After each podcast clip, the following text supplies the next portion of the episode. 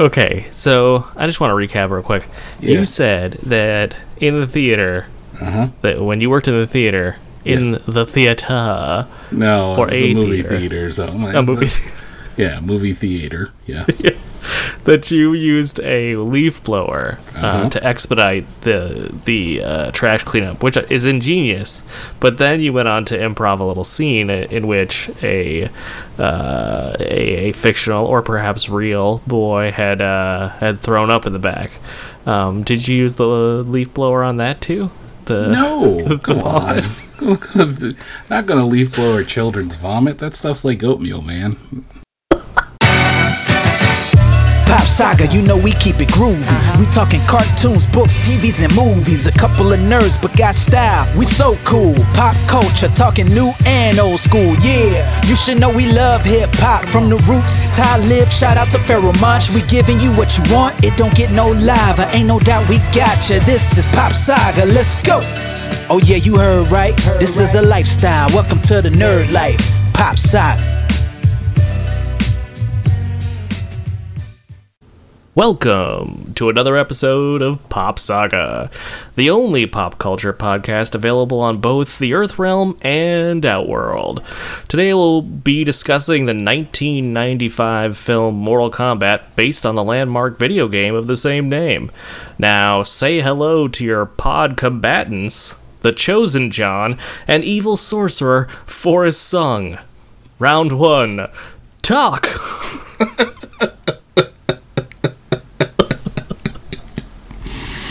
I like the fact that I'm the chosen one, and for my little name on this episode to keep track, I wrote John Kang.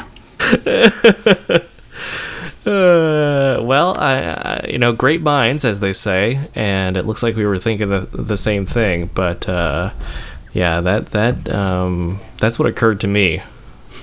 I'll Uh, take it. I mean, I would have been, you know, Katana or Kano or you know, or Jono or Sure. Yeah, Uh, sure, John. J- Jitana. You've already met Jono, I think. I think Well- did I? Oh, I can't remember, but I feel like I've I've dubbed you Jono in the past. But well, it's whenever Um, we talk about Deep Space Nine. sure, Jaco, you know. right? Of course, John O. Jono. Oh Sorry, man, folks. Inside joke. Jacob, let's go. Not really. Like, I guess if you watch the series, maybe you'd get it, but it's pretty Yeah. inside joke. Yeah, those of you who've watched Deep Space Nine, you get it when we say that because um, you watch the show, and uh, unless you just pretended to, and you lied, in which in uh, that case, shame on you. Watch it. Go watch it. yeah. It's a good show. Yeah, I mean, look, the effects aren't going to hold up so much nowadays, but the story will. They're pretty good. A lot of them were done with with practical models, and uh, those hold up. But the anytime they use CG, ooh, yoy. Yeah, pretty much And, every time um, Odo changes changes into a something falcon. Yep. I'm a Well, that happens, like, Tashadorian falcon. right.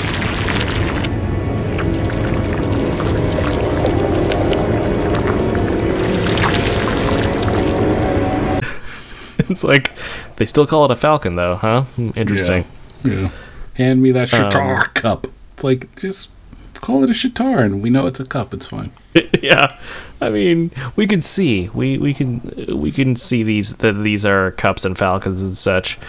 But um, speaking of bad CGI, um, Nice. that's gonna I think that's going to play a big part in today's discussion of the 1995 film Mortal Kombat, which is uh which is what we're going to be talking about today. Do, do you feel every time you say Mortal Kombat when talking about the movie, you need to scream Mortal Kombat? Um, you mean when I say Exactly.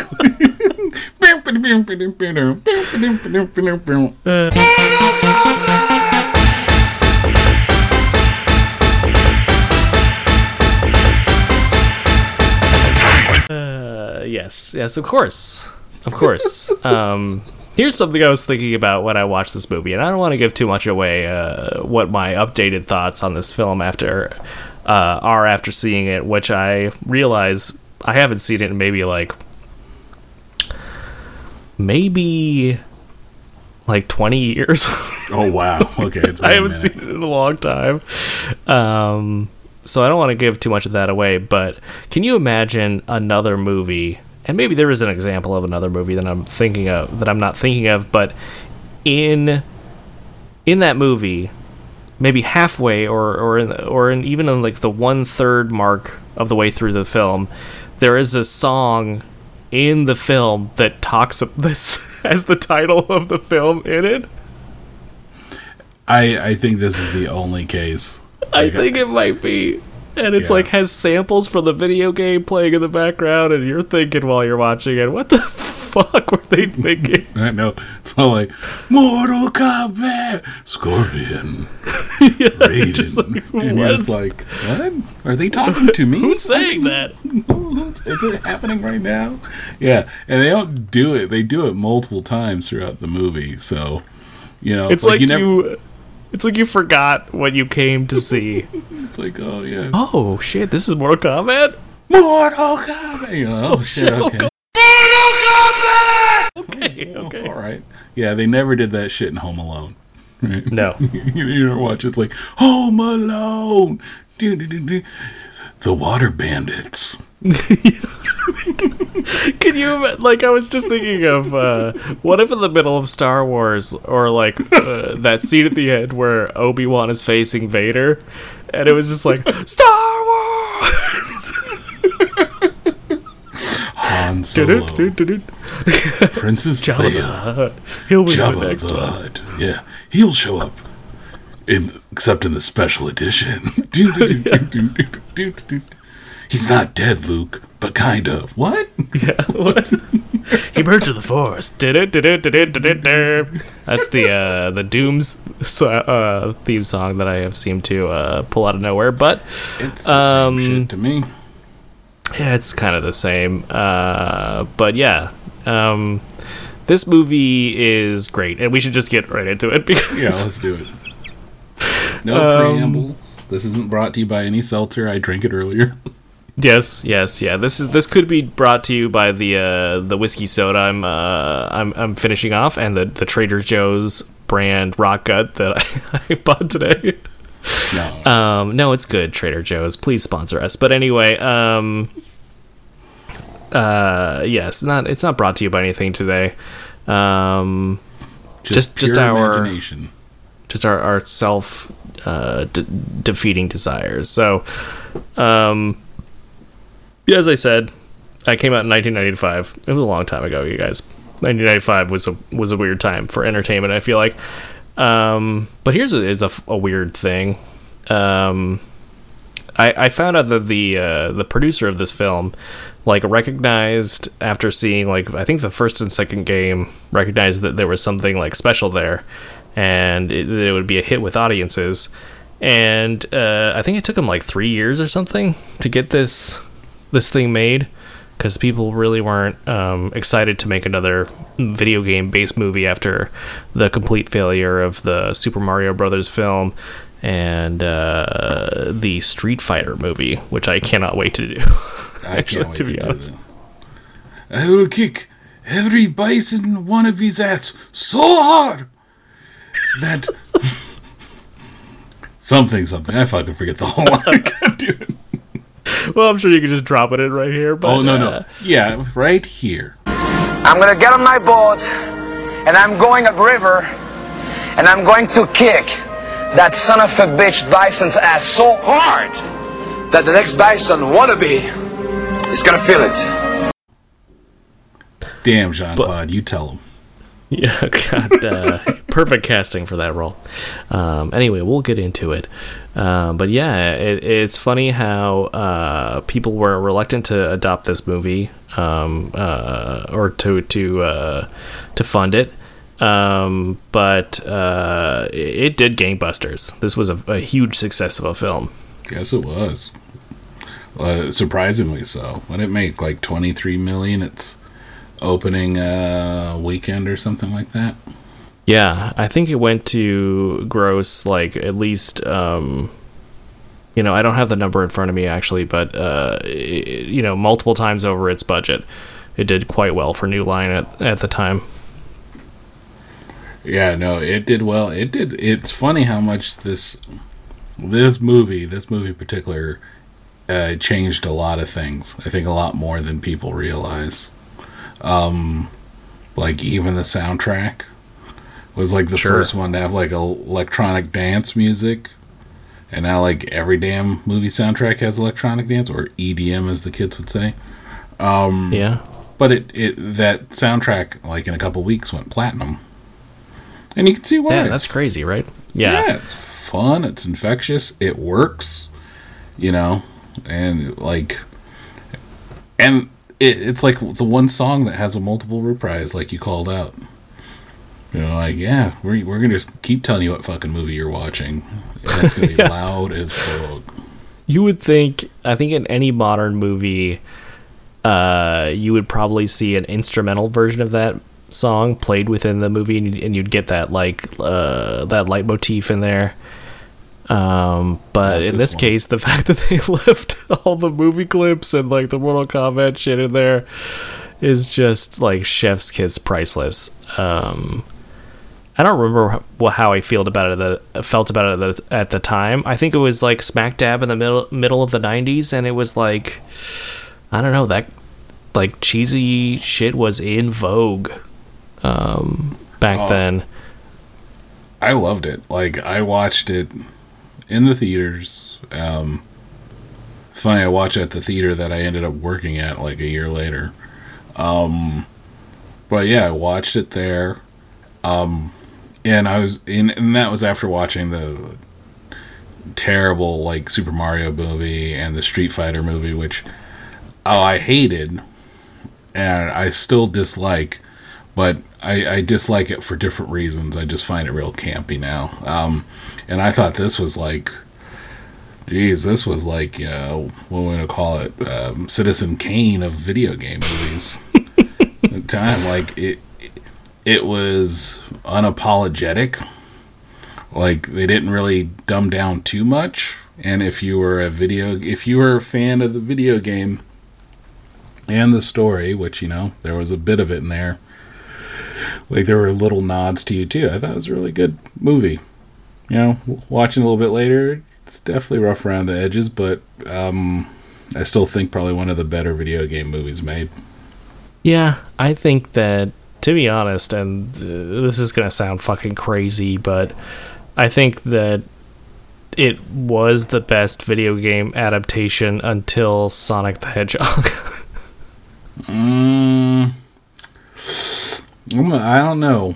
Yeah, well, I'm I'm gonna save that. We're, we're, we're when we talk this through, I'm gonna see if you convince me. Okay. So far, so far, I I I overall I thought Sonic the Hedgehog was fine.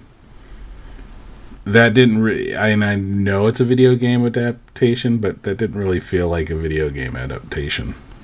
Yeah, I guess uh, I guess you have a point there. It's it's not a direct adaptation of the game in the way that this movie is. Um, so that's a good point. But so um, yeah, we can save that comparison for later. But uh, this movie was directed by Paul W. S. Anderson, not to be complete uh, confused with Wes Anderson, and uh, written by uh, Kevin Droney. Droney. I think Droney. Droney. Well, there you go, Kevin Droney. Um, you you enter the uh, hollowed pantheon of all the people that I have uh, mispronounced their uh, last name and first name in uh, in some cases, but you. Uh, Oh, I you thought you mispronounced Kevin. You're like, Yeah. Kavoon. uh, oh, Sorry, Kevin. yeah, Kevin Droney. Um, and I figure we can just kind of talk about each uh, character and the actor who played them as they are introduced. Sure. um, instead of going through the whole cast list because there is uh, quite a big one in this movie. Um, yeah, I just pretty but- much cut off my list at Goro, but that's me. Yeah. seriously, there is a lot of people in this film, ladies and gentlemen. Um, but uh, let's talk a little bit first about like the structure of this movie, which actually kind of uh, so like I said, I haven't seen it in like 20 years, so uh, it didn't like I didn't really remember the movie that well, but it it's literally like a small intro period followed by a series of matches and then the end. Yeah, perfect. Yeah, there's like very little like they do a little bit of story to sort of string the whole thing along, but um, it's sort of like an amuse bouche to Enter the Dragon. Yeah, very yeah. This this is you if you've watched Enter the Dragon, you've almost watched Mortal Kombat. Almost. Yeah. The- maybe some more fantastical powers in Mortal Kombat than in Enter A few, Dragon. less than you think. Yeah, uh, not as many as there should be. Um, and locations where uh, the fantasticalness take place have to be uh, very are, are very specific. But at least they had them, right? Remember Street Fighter Sure. the movie? Uh, Ryu did an uppercut that you know looked like me trying to get up off the couch. So. Yeah. Yeah, I mean, this movie does a little bit of that in in terms of sort of uh, explaining the uh, powers of the of the Earth Realm fighters, um, but not nearly to the sort of egregious extent uh, that Street Fighter did, um, because that was just uh, disappointing all around, really. Yeah, well, you know, it, it. I've talked about it before on the show multiple times. It's just one of those things where people are afraid of just letting the thing be the thing, so they have to modify it to dumb it down for an audience. Like they won't understand that what chi is or whatever. He can't shoot a fireball. Humans can't do that. And it's like, yeah, but you know, uh, humans can't teleport either, or you know, uh, turn into giant green monsters that shoot electricity. These are things that we can't do that I know of. So like, just just uh, we know we're watching a movie. Let it just be a movie. But uh, I I don't get that feeling nearly as much with Mortal Kombat. Yeah, yeah, I think that's fair. Um, Mortal Kombat i- is at least uh, a bit more respective, uh, re- more respectful of its source material.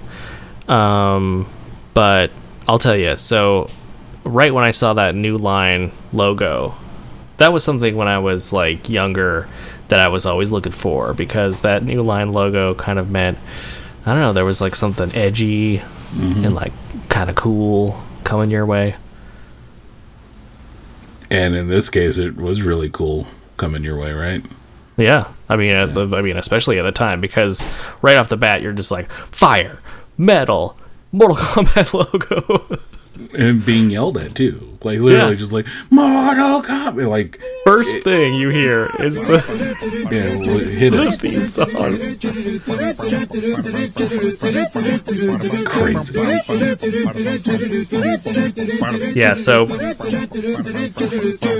we get that hilarious, um, like n- totally '90s logo because it's like all bad, like re- metal reflection CGI and just like black background, fire. Yeah, fire shooting, fire shooting through the logo. It's spinning around like, yeah, you're you're about to watch something. I still thought it was better than the Spawn uh, movie, but that's me. Uh, Ooh, I yeah. The Spawn logo has logo. I mean, logo movie everything has Yeah. some extremely questionable CGI even at the time. But that let's save that for this the the uh, you know month long Spawn retrospective that we'll be doing. yeah, I mean, I just wrote it down as my notes. That's all. it was just like, oh, this logo's way better than that Spawn one. Anyway, but yeah, I mean, they they jump you right into it. You're you in case you forgot, like you said, what movie you're seeing. They reminded you exactly a second one. And then, uh, like, what happens? Um, so I think the next part is we are seeing a temple. You know, we're outside. We're seeing two guys. Um, there's a man in a black trench coat. um, fighting another person in kind of like a red kung fu outfit. And the man in black, which I imagine would, it was just kicking the dude's ass. Right? Just knocking him about, beating him up. It's not even really a fight. Yeah, it's really Um, one. It's really one sided. From what you find out later, it kind of makes you feel like why like like why did this this uh not to jump ahead, but why did this group of very cool monks, I suppose, uh let um uh, uh yeah, Liu Kang's younger brother, right? He's Liu Yeah. Kang's younger. Yeah. Yeah, his name is Well, in the movie, Chang? it's Chan. It's Chan. Chan. Chan, In the okay. um, uh, video game, it's actually like Chu or something like that. So Okay, changed- well, they changed it. For changed this. it for some reason. Yeah. But yeah, he dead. Shang Tsung. Uh, This Chow, is Shang Tsung. excuse me, Everyone Chow. knows it's Shang Tsung. Yeah, it's Shang Tsung, played by um, what Cary. Well, I got his name is in this long list. It's Cary Hiroyuki Tagawa. Thank you. Yeah, I he apparently did not get top billing in the main one. Uh, Too bad because he makes this film. Yeah, pretty much. Well, you didn't like the every time the Highlander said something. Oh man, I can't wait to talk about Christopher Lambert's uh, just tour de force uh, performance. But um, yeah, so uh, what looks like a teenager gets um, his spine broken and um, yells Yes. out for his uh, Lou. Yeah. Yeah. And uh, Shang Tsung says some uh, sa- savage shit right towards the camera. Yeah, like I mean, he breaks his spine on the ground, picks his head up, and this guy's like, and he's like, "Your soul is mine." No, no, no, no. Hold on. I hate to correct you, but it Oh. is your brother's soul. That's right. Is mine. Sorry, that's right, because then he says, "Then you will be next," and then his face dissolves to a skeleton. Your brother's soul is mine. You will be next.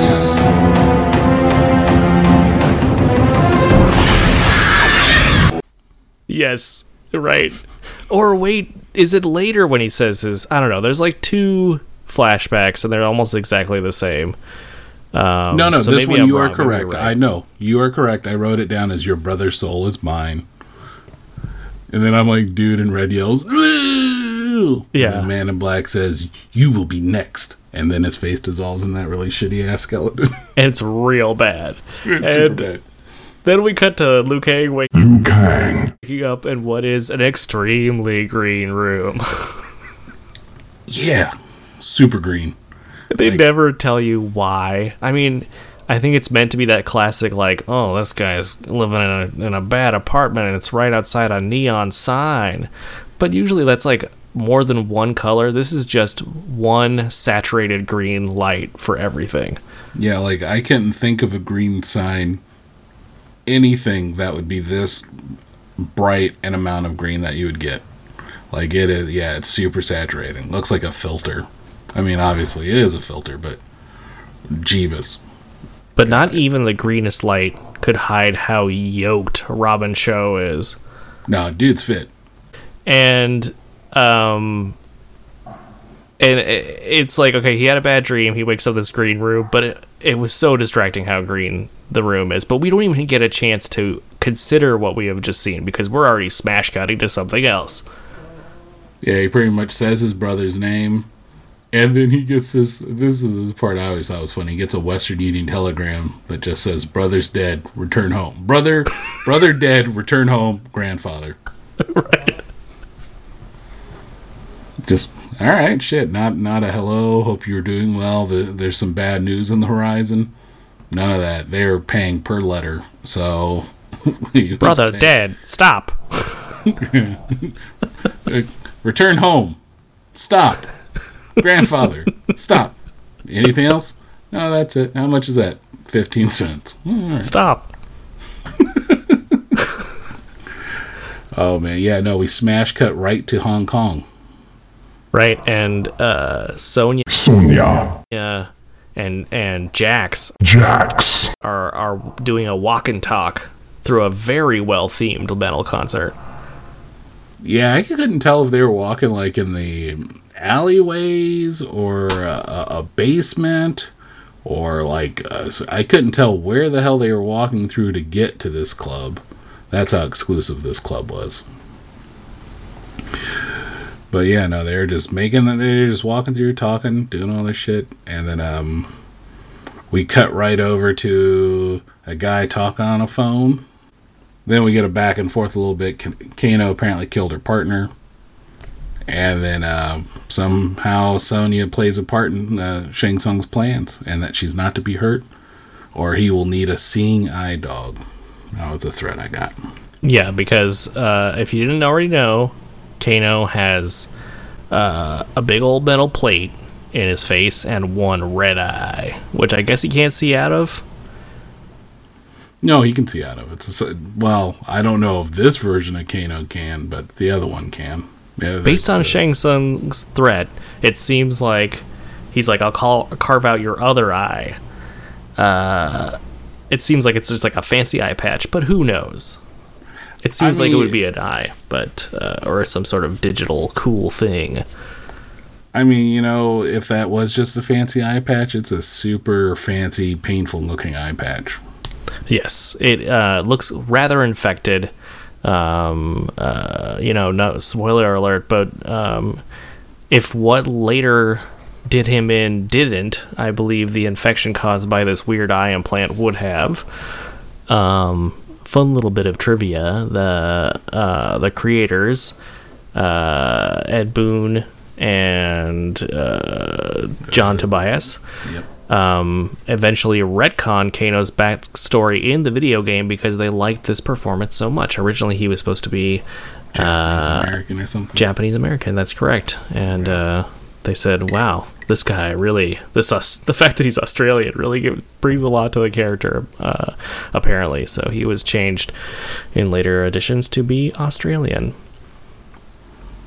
Yep, and he was played by Trevor Goddard, who is uh, no longer with us. R.I.P. Trevor Goddard. Uh, you changed video game history, so good on you. Um, and you're certainly having a lot of fun in this role. He is. I think he's actually probably one of the more memorable parts um, in this movie for what he kind of does. Um, and uh, yeah, I think he's actually he was British, but he was doing a Australian accent, so that's what they thought it was. So that's kind of where that comes from too. Uh, Pop Saga Australia fans, uh, write in and let us know if that was a good Australian accent or if that Aus- Australian accent um, should go live in the bush. You know what I mean.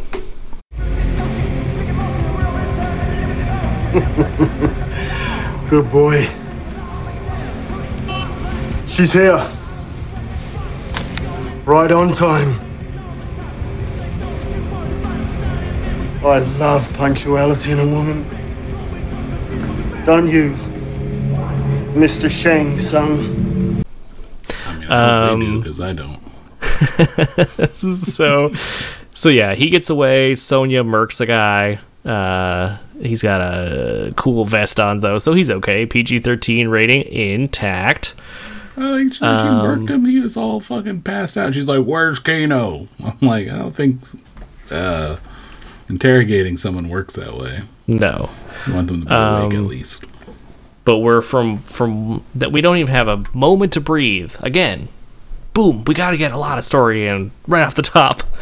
So we're now we're in la i guess. I mean i'm assuming it's la based on what happens um, and sort of like the haze in the air. Um, and uh, we get what is a uh, i'm gonna say the weakest fight in the uh, in, in in the movie, and maybe that's on purpose. No, but I don't think so. But yeah, uh, let's let's go for it. Yeah, it's like what is like a private uh, uh, hangar for an airplane, which is just like, oh man, you always gotta love movies that start with this type of shit. Door opens, guy's wearing sunglasses walks inside, is confronted by other dudes wearing suits who uh, have the weirdest collapsible uh, staffs that they try to attack him with, and he just whoops their ass. Um, he's beating them up left and right through this hangar and then like you know you, you you you know something's off or it feels kind of off because there's one guy he's fighting he hits and the guy doesn't go down and he just then then the dude talking says uh, you know this is the part where you fall down and the dude just jumps hella far back super exaggerated Sure. and then we then we hear the cut and obviously this isn't a fight happening in airport or airplane hangar it's a movie set Everyone who's watching knows this is Johnny Cage at Johnny Cage. the at this point. it could be nobody else. Yeah, it's not Reptile or Kung Lao. None of those guys. Yeah, it's Johnny Cage. And then they um, show the director because he, he Johnny Cage is frustrated at this point because this you know scene's not going the way he expects it to go. Well, he's mad at the at the uh, at the the stuntmen because he's saying this is the kind of people you hire for my movies because they This is where you fall down. Where do you get these guys? because he sucked. The guy didn't take his cue, and he just stood there confused. I mean, that's some pretty s- shitty, uh, some stunt work. Um, but yeah, he definitely uh, calls out to the uh, director, who is a Spielberg caricature. Yeah, straight up. But I think it's because they originally were trying to get still Spielberg to be in it. The uh, the the rumor is he's a he was a big fan of Mortal Kombat. I don't know how much I believe that. You know what? I believe it. Um, You think so? because, well, otherwise it's either that or this like first time director is taking a total shot at one of the most venerable directors at all time, which I don't think Paul W. S. Anderson is stupid enough to do. I mean, I, I don't Go know. back to directing Traffic, Johnny. I mean, I'm not doing Johnny's it again. the last shot of the picture. Where are you going? I'm going to my trailer. No, you can't leave I'm gonna get a gun, and I'm gonna shoot No, no, no, myself don't for shoot. being in your kill me. movie. Look, kill me. I'll be back directing traffic. Johnny, don't leave me hanging up here. You're killing me, Johnny.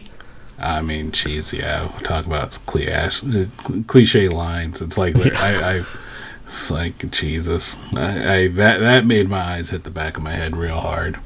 Yeah. But that doesn't even last long. No. It's just like everything is just like boom, boom, boom in this movie because he's already off to to talk to Raymond Burr. You said Raymond Bird. I said fucking Michael McDonald from the Doobie Brothers. You're from a dirty bad karate. yeah, he's like Johnny needs to go to Hong Kong.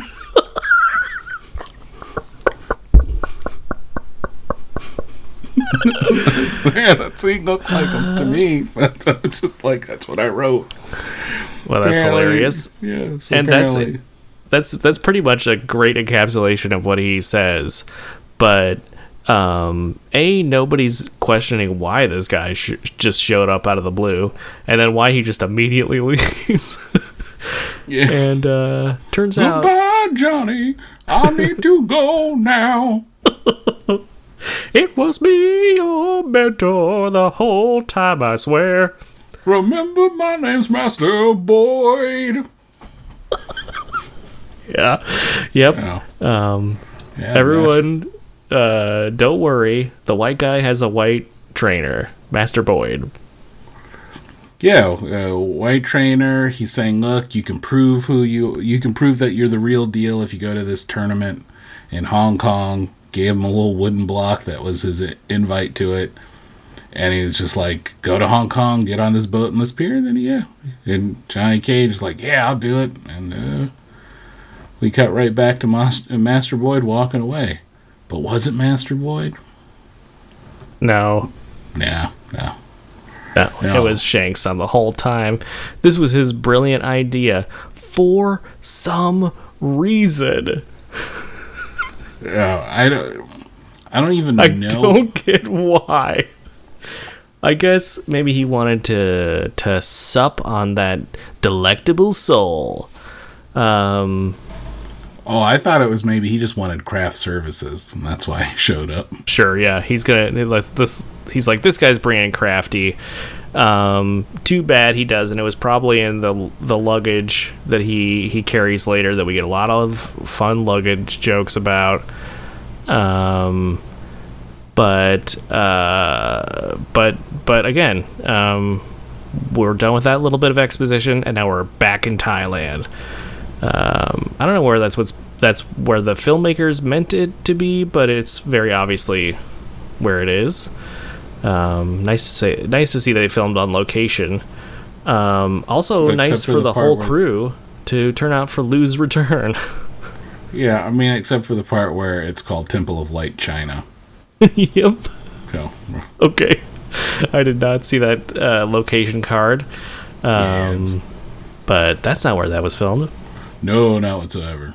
It doesn't look. God damn it! I keep saying it. Yeah, no, that was not it at all. Um, yeah, but everyone showed up. Everyone was happy that Liu Kang returned. Um, Kind of, Yeah. like for 10 seconds, and then people are mad about it. Well, it was weird, right? Because like we we find you know we we meet Liu Kang's grandfather, and he's telling him what happened to his brother, and he's just like, well, he was training to be the chosen one, I guess, or to save the world. And you know, Liu Kang doesn't believe that shit. Says the tournament's pretty much nonsense, and uh, like a simple match does not decide the fate of these things. And then um I you know I actually think that seems valid, but then there is a uh, a flip. We pivot and we go to this huge celebration. But I wrote down celebration argument because yeah, like It's, people are it's not, it's like a trial. yeah, but people are cheering. That feels like cheering. It's just bizarre. Um, He's like, I don't believe in this, but then he's like, I want to do it. And they're like, you can't do it. And he's like, what do you mean? just, just like nobody's motivations are are clear in this, but it doesn't matter because all this stuff is fucking fluff because uh, it's all just leading up to the introduction of Raiden. Raiden. Here comes Raiden. and nobody's embarrassed by his obvious cultural appropriation. No, it's completely fine. In 1995, Raiden can be played by a white guy. Yeah, sure. of guys. oh man they originally wanted like the the character based on what the uh, creators said this has changed since i feel like but based on what they said originally he is supposed to be asian and then for this movie though they never considered that based on what they read originally they wanted sean connery to do it he's like i want to golf I, why would i ever do a martial arts picture. He's like, get the fuck out It of there. requires me to be physical, and I'm not going to do it. I, I'm, a, I'm actually lightning, you see. But I'm not going to do that on film. Instead, I'm waiting for Dragonheart, where I can play a dragon. Because he could just sit in his favorite chair, drink some uh, whiskey, and, and, and do Dragonheart. But um, but also, I heard Danny Glover was considered for this role. Oh man, that that would have been pretty baller. I would have watched the shit out of Danny Glover as Raiden. Um, but yeah. Instead we, instead we get instead we get this Raiden who is just like a puckish jerk the the entire time. Yeah, very- Um, uh, good, good, good, good description of him. Yeah. um and you know people are initially like very reverent to see a god but then like next scene grandpa's talking to him like he is like uh, an old friend Yeah, it's just chilling. Like, I mean, this this was the whole Liu doesn't believe, you know, like his grandfather and everyone's bowing to him, And Liu Kang's like, "Get up! This is just an old beggar." Weird. It's just like they have this little bit of fight, and he gets up, walks away, and then yeah, Gramps and Raiden are talking like it's nobody's business, and then they have their Yoda moment. He isn't ready, my lord. And we've lost so much time. I know. But there's no one else. Right. Yeah, it is very Yoda. The uh, the producer described this as Enter the Dragon meets Star Wars, so Yeah, close I guess enough. that makes sense. Yeah. I got it. But uh what we do, we cut from that right to uh, a dock and a limo show. But uh, yeah, then we just get a bunch of more exposition in this next sequence. Um, we get the introduction of the uh, poor Art Lean, Yeah. the yeah, the the awesome Earth Realm fighter who um, gets no love in the gaming series even after this, and uh, and and is is invented complete for this series uh, for the only reason of being dis- disposable. It seems like, unfortunately. Yeah, he's kind of thrown out with the um, the rest of the um, C grade cast, uh, video game cast. yeah, but he's the only like good guy. Um, everyone else is sort of like a nameless, lineless uh, guy. It doesn't seem like I don't know where all they got all these people from, but they all seem hilarious. Um, we get a very fun, uh, lu- the first luggage gag. Of we will get three very fun luggage gags. Yeah, which which one is this one? This one is the uh, Liu Kang is uh, Johnny Cage uh, instantly uh, assumes Liu Kang is part of the uh, the help. Oh yeah, that's right. This is the racist part. Yep, passes him his luggage, and uh, Liu Kang does a very funny uh, thing where he takes the the tip and then throw his throws his luggage in the water. Yeah, I wrote good. Yeah. and then Johnny Cage has no reaction and says, Good thing I didn't ask him to park the car. Wah wah. He came here in a limo, ladies and gentlemen. Yeah, He's maybe just he drove uh, it himself. Yeah, maybe he did. He that's what we didn't see is him taking off the uh, limo driver's cap and crawling through that little window into the back before getting out, and then he just took off the parking brake and let it drift off of the dock. Just splashed in the water. yeah, no, yeah, this is a real um, quick bit because then what we see, uh, Sonya and Jax shows up because they're like in some sort of hidey hole, looking for looking out for uh, Kano. yeah, they're just like they're just a very wi- lit, well lit like uh, hole in the wall, sort of above everything, um, and they get to see this this the, the fog machine kick in, and uh, this like weird uh, Halloween store prop of a boat appear. Yeah, this thing's pretty. Uh, it's pretty uh, ostentatious. yeah, it looks like it's coming. Uh, it, it looks like it's covered in soggy toilet paper and nets. That's a that's a fair uh, that's a fair description. It pretty much looks like a yeah, like something out of like uh, the made for TV version of Pirates of the Caribbean. Right. You know, right it's like it's like uh it's like a prop from the pirates of the caribbean ride except the one you know when it was uh when it was origi- originally released that they like put up for auction and these producers bought it for the use in this film like everyone will love it. This is the greatest. this is the greatest boat ever. how do you like that that shack that kano's hanging out in Yeah, just for how long? Like how Yeah. long was he in that fucking shack It's- waiting? let me let me go in in and out of this light beam she's gonna notice eventually She'll see me, I got a glowing eye. and I mean, to his credit, she did. She noticed him as he's like, "Now it's time for he," because he saw her too, and I'm like, I don't know how anyone saw anyone on this on this deck. I'd love to see dock. this. I'd love to see this the same scene from like uh from like way third person view. I th- I feel like everything would look ridiculous cuz Kano is just like hanging out in a shack which from from what I can gather houses solely sparks and chains. Yeah, well, you don't have a spark slash chain shack. Sorry. Uh, I I uh, I'm not a uh, I'm not a a, a lord of Loch Bear or whatever it. Okay. Yeah. Well, you know, me and Sean Connery, we hang out from time to time. Don't hate. But yeah, as a lord, uh, you get uh, a I'm sure you hate running as much as me. Well, that's true, Trebek. That is true. but hey, let me go in the back to my shack that has change and sparks. you know, it's just a thing you do as a lord. yeah. I like um, when Sonya runs after Jax.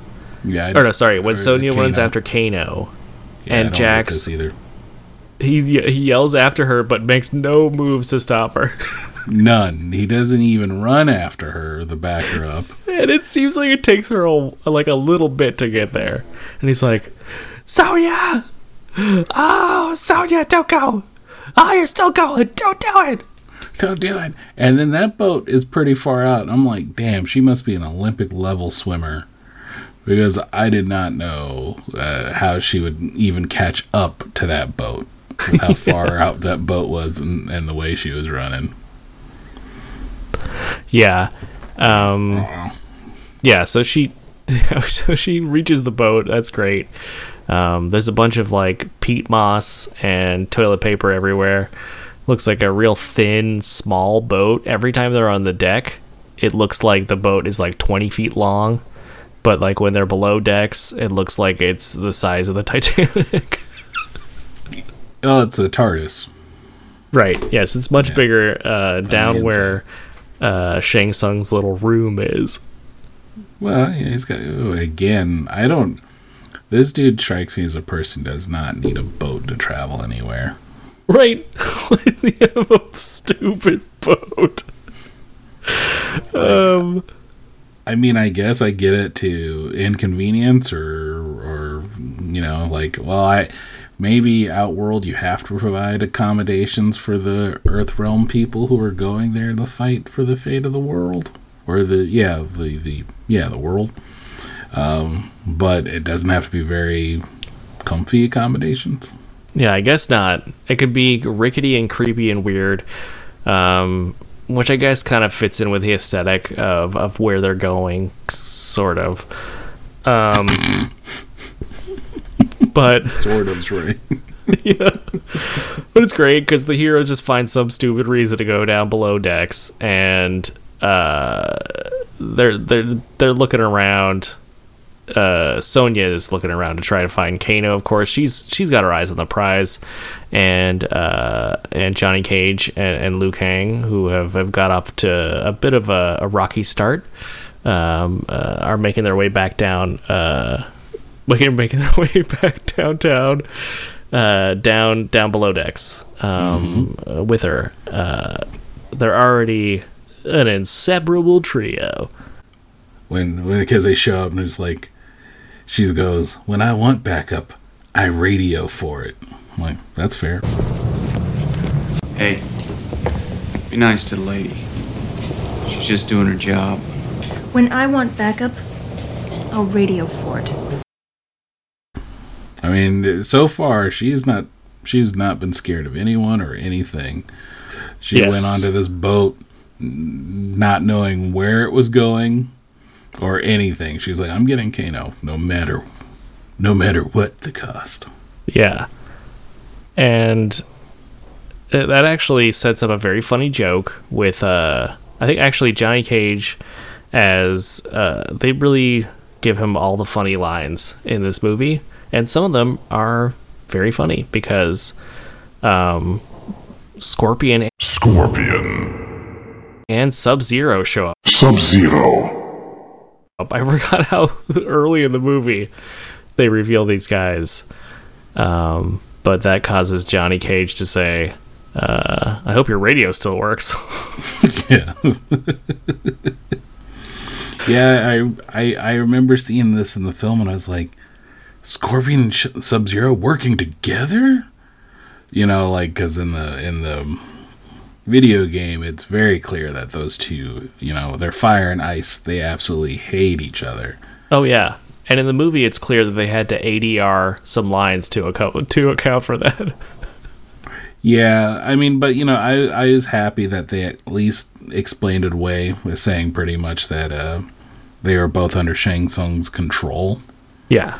And that is why they were working together. So, you know, video game nerd in me felt uh, the, the rage that was building was satiated with that. right. the boiling rage. And I was like, just simmer down just a little bit. Um, uh, but uh, we get to see this is the first. Uh, so basically, this kind of like this is their way to demo their powers for so for later. So the audience, I guess, isn't surprised. So we see Sub Zero getting a little freeze ball going on, uh, freezing a uh, a gun tip. I think at yeah, this point. the, yeah, freezes her uh, Sonya's gun. Yeah, and then Scorpion's dumb little hand dragon start makes a makes a an appearance, and these days it looks like a really bad Instagram filter. Yeah, I mean, I've seen better like Snapchat filters. Than Oh yeah, this thing. Um, I, I wrote it down as Tony Hawk's birdhouse lo- logo. it's kind of like that. Ugh, who knows? It just looks like poop. It's bad. Yeah, it's not very good, and it doesn't. It never made any sense because it's not like that in the video game. So, nope. But I guess they they they wanted to be like, well, where's all that rope come from? Mm-hmm. Yeah, but it still comes from his hand. Also, like it, it's not like in the game it seeks the person. It just is flung at them because they're on a 2D plane. They can't really escape except to jump. But you can still jump over it. It's not going to follow you because it's not a little stupid little dragon. Just make it into a spear. What's wrong with you? fair. That's fair. But you know, I mean, at least we don't get to see this too long. Because No, because Raiden's Raiden's here, you guys, and he's he's brought multicolored lightning, a blue one for Scorpion, a red no wait, a blue one for Sub Zero, and a red one for Scorpion, Yep. or orange one, I should say. I'm just gonna do that every time Raiden shows up. uh-uh. He's just Oh, like that's me just coughing. you're you're uh, going against the rules. That's my Yeah, he's- That's hey, if you, you're Raiden, dude. If you you got the laugh, that's you now. Every time there you go, done. yeah, he pretty much is just like, hey, you can't attack my fighters before the tournament starts, and uh, that pretty much. Uh, That's pretty much That's- it. Shang yeah, Tsung's like, okay. And then he's like, he does some real, he's really creeping on uh, Sonya um, Blade quite hard. Yeah, everyone was. It was it was pretty gross. I- Yeah. John watching this in the movie theaters would not have noticed it. Slightly older John definitely has noticed it, and now even older John is going, "Oh man, come on, Jesus." just just just temper this shit down by like 40%. Ugh. Anyway. Yeah. Yes, yes. Uh, we could spend forever on that, but we have so much more to talk about. Yes, we- um, we didn't even get to a fight yet. A real yeah. fight. No one's not even fought yet. So anyway, uh, basically that's when uh, Raiden zaps up to the deck. He gives our heroes uh, as much uh, exposition as they're going to need um, about what's going on, and basically is like, okay, a few of you I tricked, or at least Liu Kang, in Liu Kang's case, I kind of just goaded you into this. Um, but here's the problem. Here's here's my favorite part of this.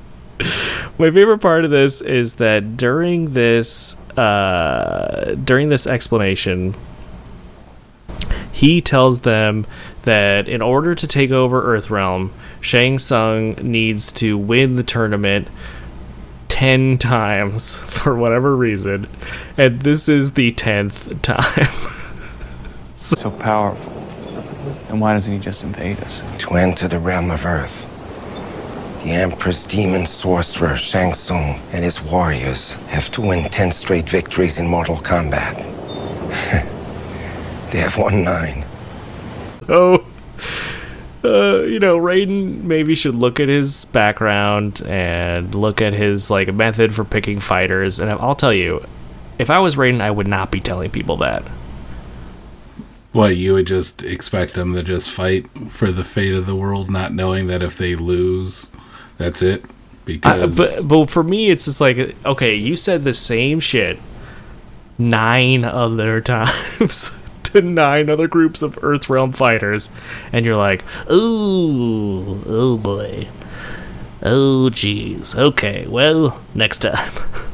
I mean, I guess that's fair. You know, it, it happens generationally, so it's like every what about every thirty years or so? I guess this fight happens.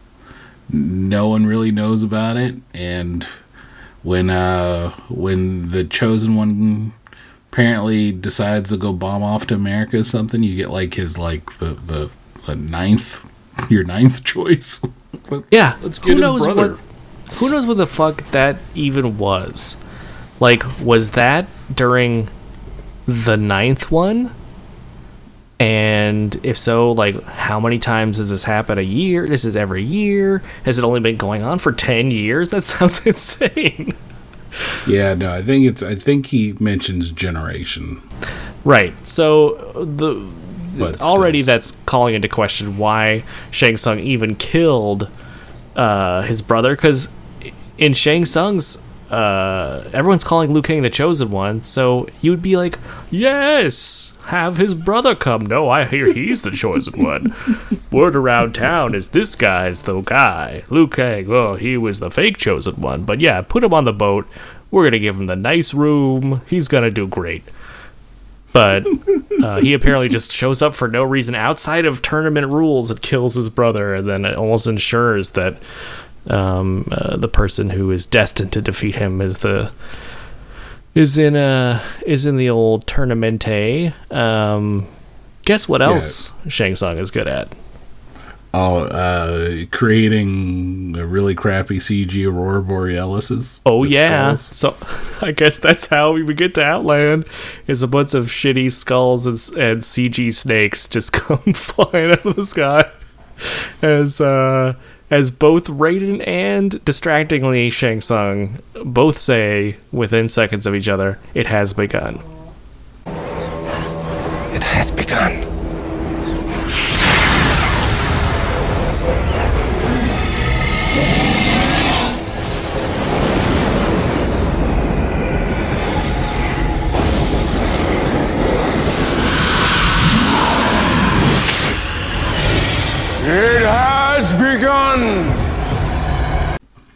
Yeah, it feels weird. It Yep. almost felt like they should have just did like a split screen.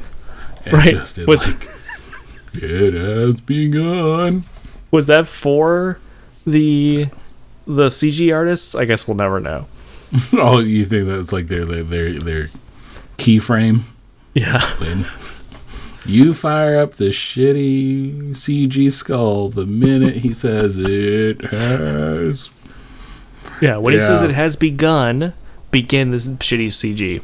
No. I didn't know if he was uh, using souls or shooting soul. Like I couldn't figure. I couldn't out tell what was happening. It was a very confusing way to transition because then the boat is just in out world, I guess. Yes. Is that where this is? Yes. Because later in the film, not to spoil it, but later in the film they go to the out world, like Badlands. Yeah, they just went to a different part of Outworld. Okay, that's just another. These are the nice islands off of uh, off of uh, Outworld. Um, yeah, uh, i.e., Thailand. i.e. Thailand, and we get a we get some just shitty matte painting um, with some like bad statues and some like uh, Saturday morning cartoon rocks everywhere uh, of like the smaller boats sort of uh, heading to shore. Yeah, it was pretty bad. Took me a second, and I'm, I was watching on my computer. Um, for the folks listening who want to check this out for whatever reason, it is available on Netflix US. So Yes, I watched it uh, on a service that I already pay for. Thank goodness. Um, but uh, yeah, so then we get some more great Johnny Ca- Cage luggage humor uh, as he as he tries to carry all his luggage off the boat and falls face first That's a pretty good fall. I'm not into the lie. water. You gotta Uh, you gotta give it to him. He didn't flinch. He just No. he just took a header. He went right into it. Whoa. apparently, it seemed like yeah, like I mean, he he he went flat. There was no bent knees. There was nothing. Yeah. luggage and all. Yeah, I thought uh, what Linden Ashby did a did a good job as Johnny Cage. I think he pretty much probably cemented what was uh, cemented Johnny Cage's personality in the video games from from this initial performance. Yeah. I mean, aside from wearing the uh like the J Crew Fall collection button down the whole time, um he really he really captured uh Johnny Cage. Yeah. Um here's a question. So, they're on the beach, they're they're walking up to their destinies and uh and um like Sonya is trying to call on her radio to no avail, and then Liu Kang's is like, "It's not gonna work. Look at your compass. Pretty crazy, right? Bye." And I'm like, "How does he know?" Chosen one. yeah, I guess. Like, I think they're trying to say that like these are all in like the legends that he grew up with because he knows about Raiden and everything. Um, and so he has a little bit of inside knowledge, but none of that's laid down. So he just like he he just Deus Ex Machina does this stuff, and that's fine. Um, I mean, he was training for this up to a point. Yeah, I guess it's all very. Uh, yeah, he ran away from his destiny, so I guess they could have told him, "Watch, watch out when you get there. The the compass is whoa." Anyway, Yeah, you Um, won't know which way is north, south, or whatever. so You'll don't bring a compass. What you weren't going to? That's making fun. Why? You don't need it. Doesn't work. Um, so yeah, so the, we cut from like a really like a pretty cool beach set with just some like cool flags, uh, you know, and we pan up to another terrible matte painting that just like This was- completely uh, forgets the laws of perspective. Yeah, I was like, I don't know how you're climbing up. I don't literally know how you would be able to walk up that thing. No, but It would be impossible. thank God it's there because we get um we get some great some more great uh luggage humor. I think the the the final luggage joke of uh Johnny Cage just like falling down the stairs as we Yeah, I pan mean, you out. could- yeah, you could only carry luggage jokes f- so far. Yeah. hey, you could say he really carried the first part of this movie. Meh. Um So uh, this next set that we see is going to get a lot of love in this movie. They come back to this set a lot, and it's like a, it's like a, it's like a. I kind of like felt like it was like if you've if you went to Europe and there was like a Disneyland knockoff, like a slightly less like low budget land, and they had like Spooky Land was like part of it, it would look just like this. Um, everything has like a Halloween store patina to it uh, in this set, and they use it a lot. Yeah, this one has a. Everything's got that real fake cement kind of. yeah, look that's a good it. way of describing it. And then like kind of mixed with Zen Garden or whatever, and a bunch of just like kind of crudely carved statues. Art education is obviously not a thing uh, in Outworld. No. Um, yeah, uh, but um, yeah, there's lots of cool. I mean, there's not not cool, but there's a lot of statues. The- Yeah, think about them what you will. I, I obviously don't like them. Yeah, I mean, we- they're just extreme ahead. grotesque. You know, Sure. Yeah, it's it's It's um just not very. That's not very good. But um, Yes. they're there. and then we This- get a shot of Katana Katana just sitting in like an alcove with like a whole Straight setup. chilling. just just in like there's just like a kind of a, a little stone plateau that's sort of raised off the ground and she's got she's up there with a whole setup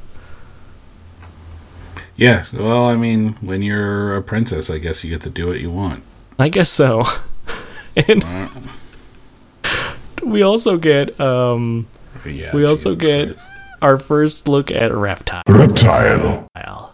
now john um tell me what you thought when you saw this this effect again Holy shit. This was bad.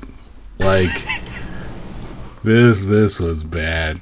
This this I mean to be fair, it didn't hold up in 95. It sure as hell not going to hold up in, you know, ot 20 at this point.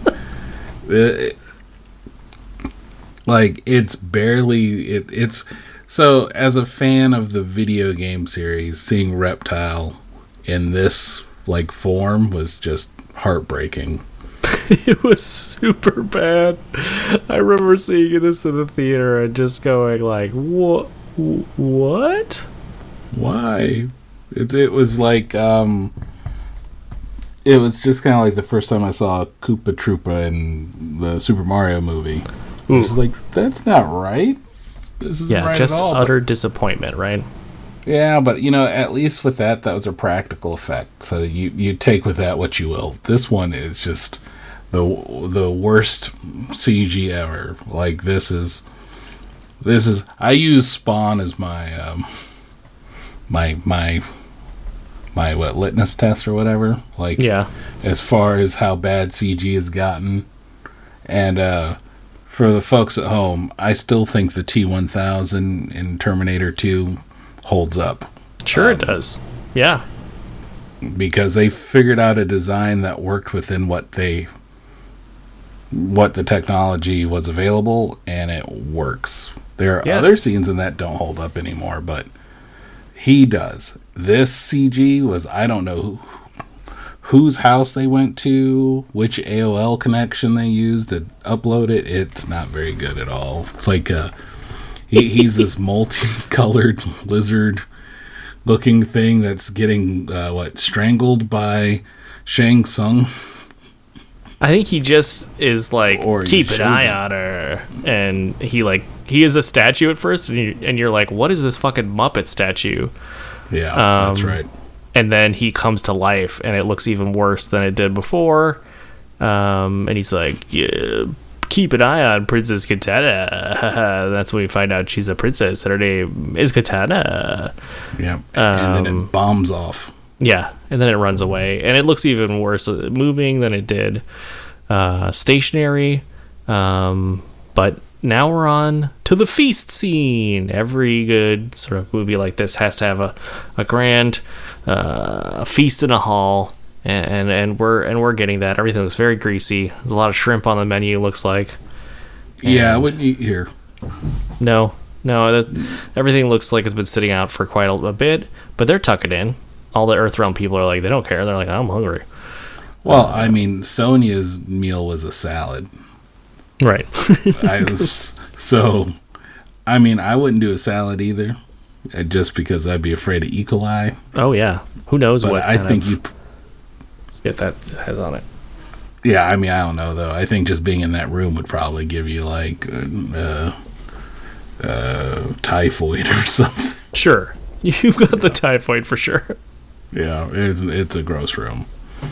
Um, but yeah, all the different fighters from I guess the different realms. It just looks like people from Earth, to be fair. Yeah, that's that's fair.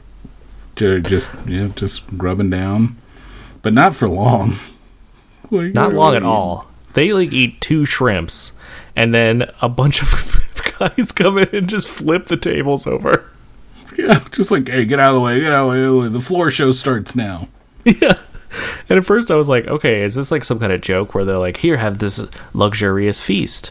And then they're like, just kidding. All these guy, bare chested guys with red hoods on are going to flip all your shit over. They're just like a bunch of bullies. Yeah, they're just like a bunch of jerk offs. And he's just Um, like, yeah, just flipping all these tables, knocking all the food, kicking them out, get, getting them out of the way. Because uh, they're they're going to kind of show you what the tournament's going to be like. So in case you didn't realize, a what a- completely unnecessary de- demonstration. yeah, One greasy guy versus Sub Zero.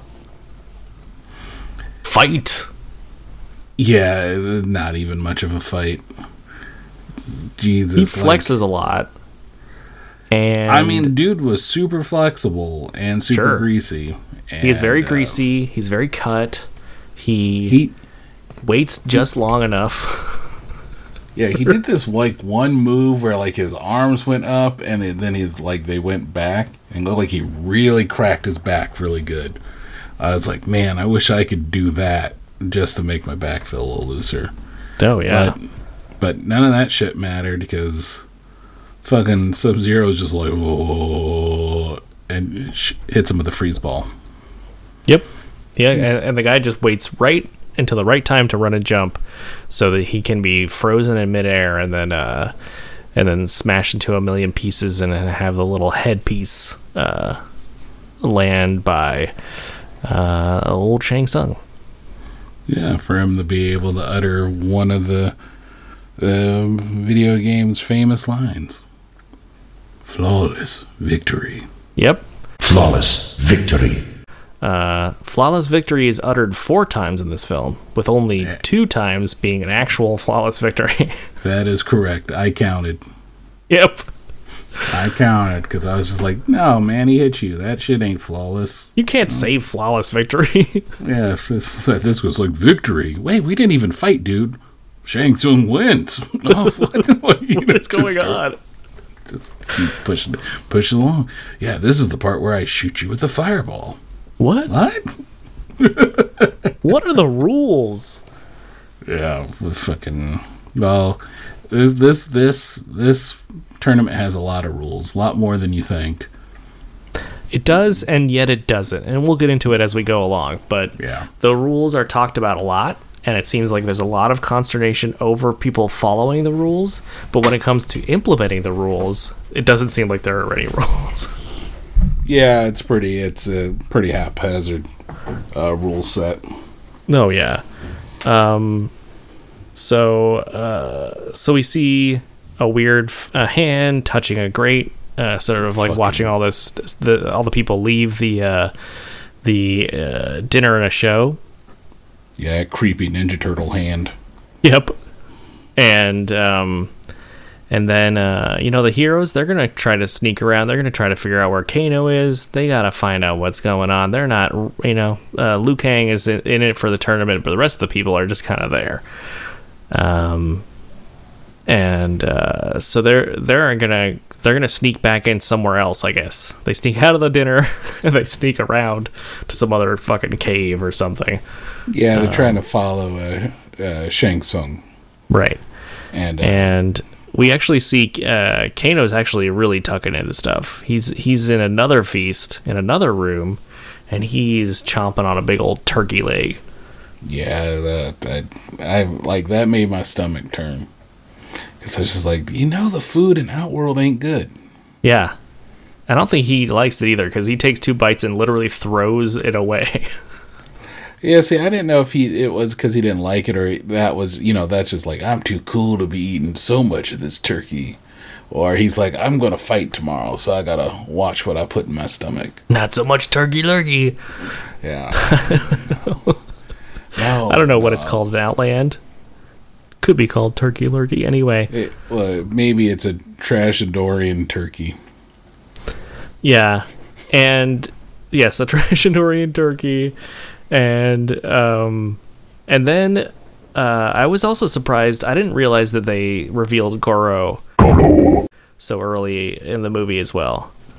Um, dude, everyone is getting like, like, yeah, like it's so fast.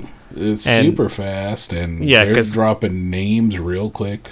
Right, because we just now saw this like creepy hand, and there's like some effort to build up sus- build up suspense because the heroes are all seeing this person from the back, and um, they have this big reveal where he where he sits up and there's like four arms instead of two, and everyone's like, "Whoa!" even Kano, who's been sitting there, who surely has seen them by now. They're massive. Yeah, I mean he's a massive dude. Uh, I was like, uh, Goro looks good sitting down. Yep. Looks okay standing up.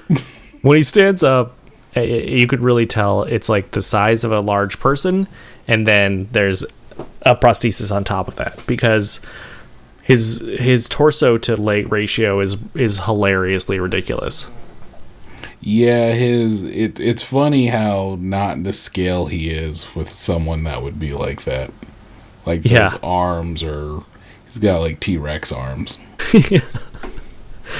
and he has like he looks pretty good. They they hide him behind the table for most of the scene, so they don't have to show his legs. Um, they do that a lot throughout the film. I I get why. Uh, that whole the entire prosthetic is probably pretty expensive, but you know, aside from his exaggerated like eye and facial features and stuff, um, he looks all right, and uh, Yeah. his his voice is awesome. Yeah, it's Kevin Michael Richardson. Yeah. So that dude is he he is the support hero of voice actors for sure. Um he's done so many voices it's not even funny.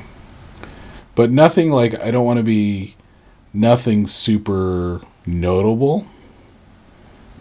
Just like he he's been voice you- just name it like he Yeah. voiced Wolverine in some stuff. He's you know, he's been in Transformers, he's voiced other characters in Spider-Man, like you name it, he's been it.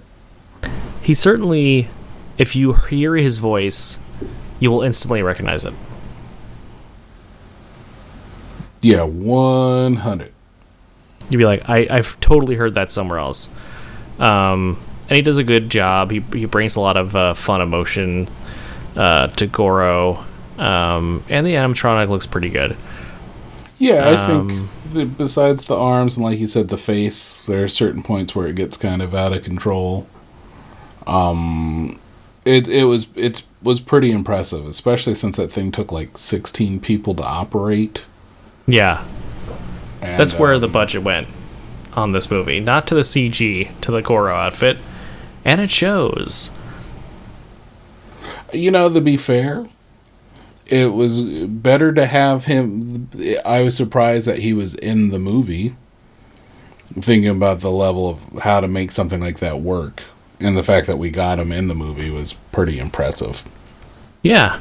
Yeah. Yeah, it could have been a lot of stuff. They they really went for something. They they they shot for the moon and they they really I think they really created something memorable.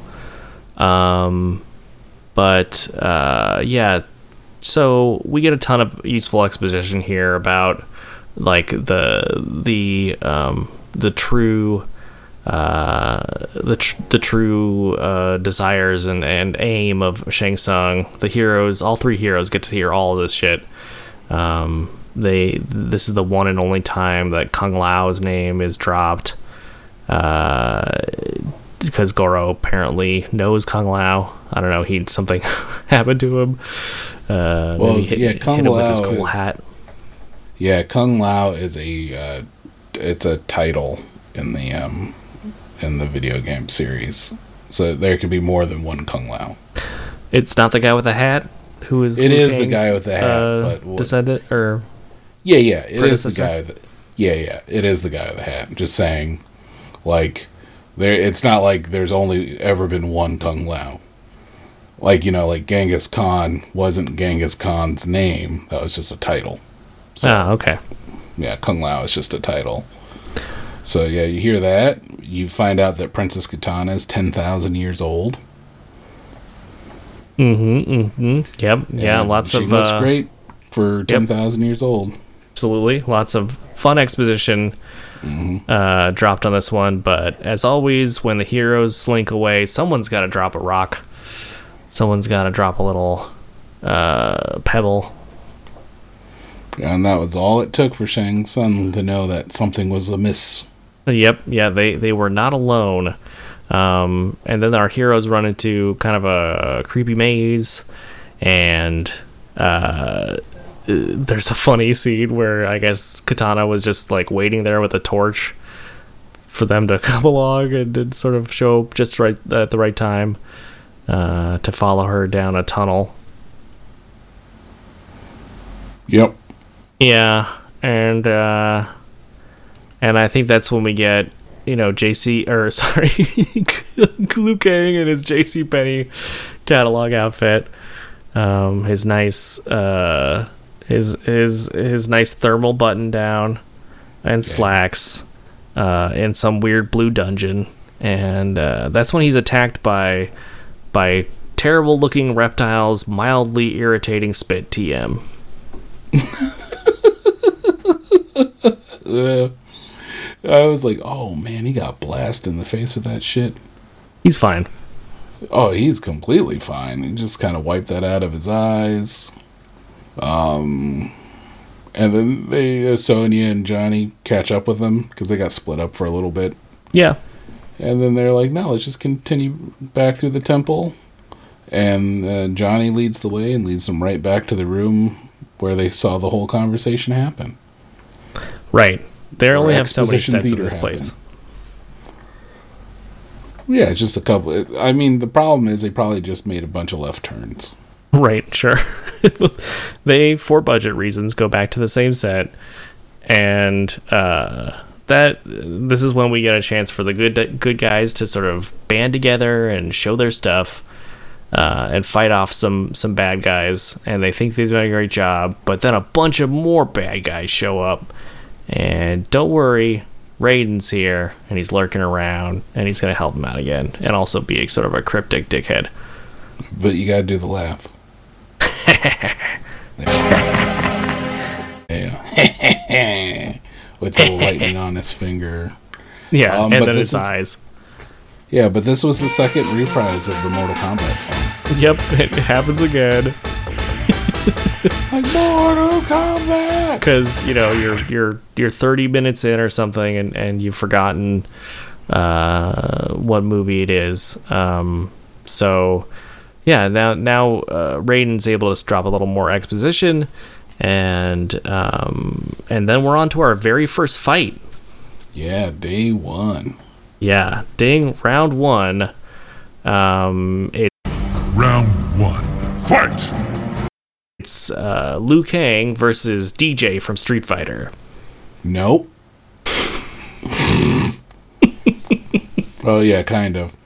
It, Kind I, I wrote. I, I. It's funny. So there's a lot of, um, you know, the big thing with like you know a lot of uh, uh, kung fu films and things like that from yesteryears. You get a lot of people who actually know how to fight in some capacity. So. Uh, uh, the guy they got here to play um, this fighter is an actual martial artist um, who I remember from a series called WM uh, MACE or WMAC Masters, which was a um, a f- half an hour martial arts drama that was on Channel 44 up here, where it was like Street Fighter come to life, and this Mhm. guy played Machine where he had like these the, the the crappiest looking fake cybernetics on him that he would take off for his matches, they would they would wrestle for like the dragon belt or the I dragon remember star that belt. one. Yeah, because one of the the uh, the guy who played Scorpion, uh, Chris Casamassa, was it was in that series, and he played a dragon. Anyway, I just remembered, so I wrote this down as Liu Kang versus Machine from Yeah. WMAC Masters. To me, when I was watching this, I, I did not know he was Machine yet. So, uh, to me, I was like, "Wait a minute, is that?" Because I was playing Street Fighter a lot of the time, or Street Fighter Two Turbo, I think, Tournament Edition, maybe. And uh, they had just added a character named Dee Jay, and it looked sort of the smile and the dreads kind of reminded me of Dee Jay. And I was wondering, is this like a little, a little? Are they poking a little fun?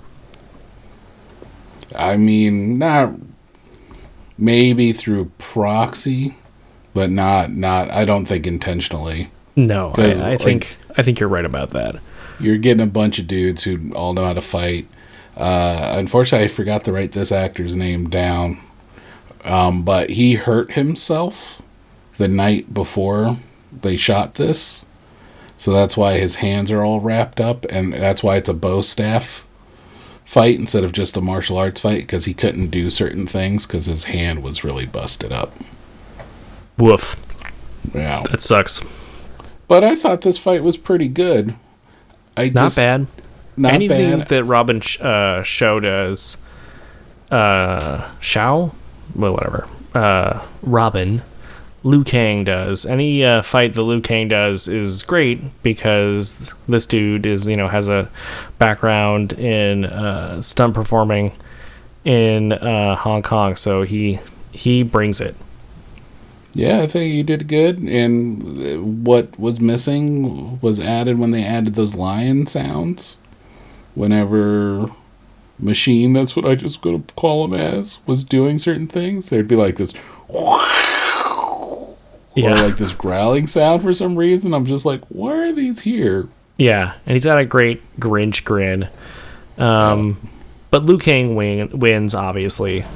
And this is where the. Uh, I, I just don't know what the rules are because instead of like Shang Tsung being like, finish him, he's just like. Uh, he just comes up and finishes him. He's like, "Mm, I need a tasty snack. yep. Like Liu Kang uh, breaks this guy's ribs uh, in twain, um, puncturing his lungs, I'm sure, and, and killing him. And uh, Shang Tsung comes along and sucks his soul out, turns him uh, into uh, looking like Thanos a little bit. Yeah, a little blue. Uh, blue kind of bluish uh, purple, yeah, and uh, blurple, blurple, and um, yeah, Says and that's it for soul that. is mine. And fatality, even though he was not the one to kill him. Your soul is mine.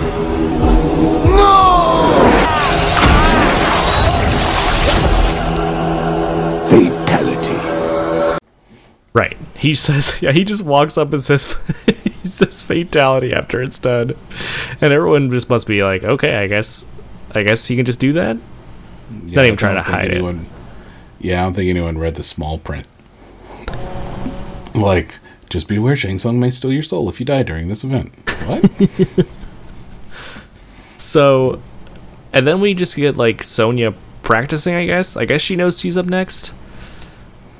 Yeah, we see Kona. Uh, yeah, not K- Kona. That, that's me shipping Sonya and Kano. I guess. Jesus.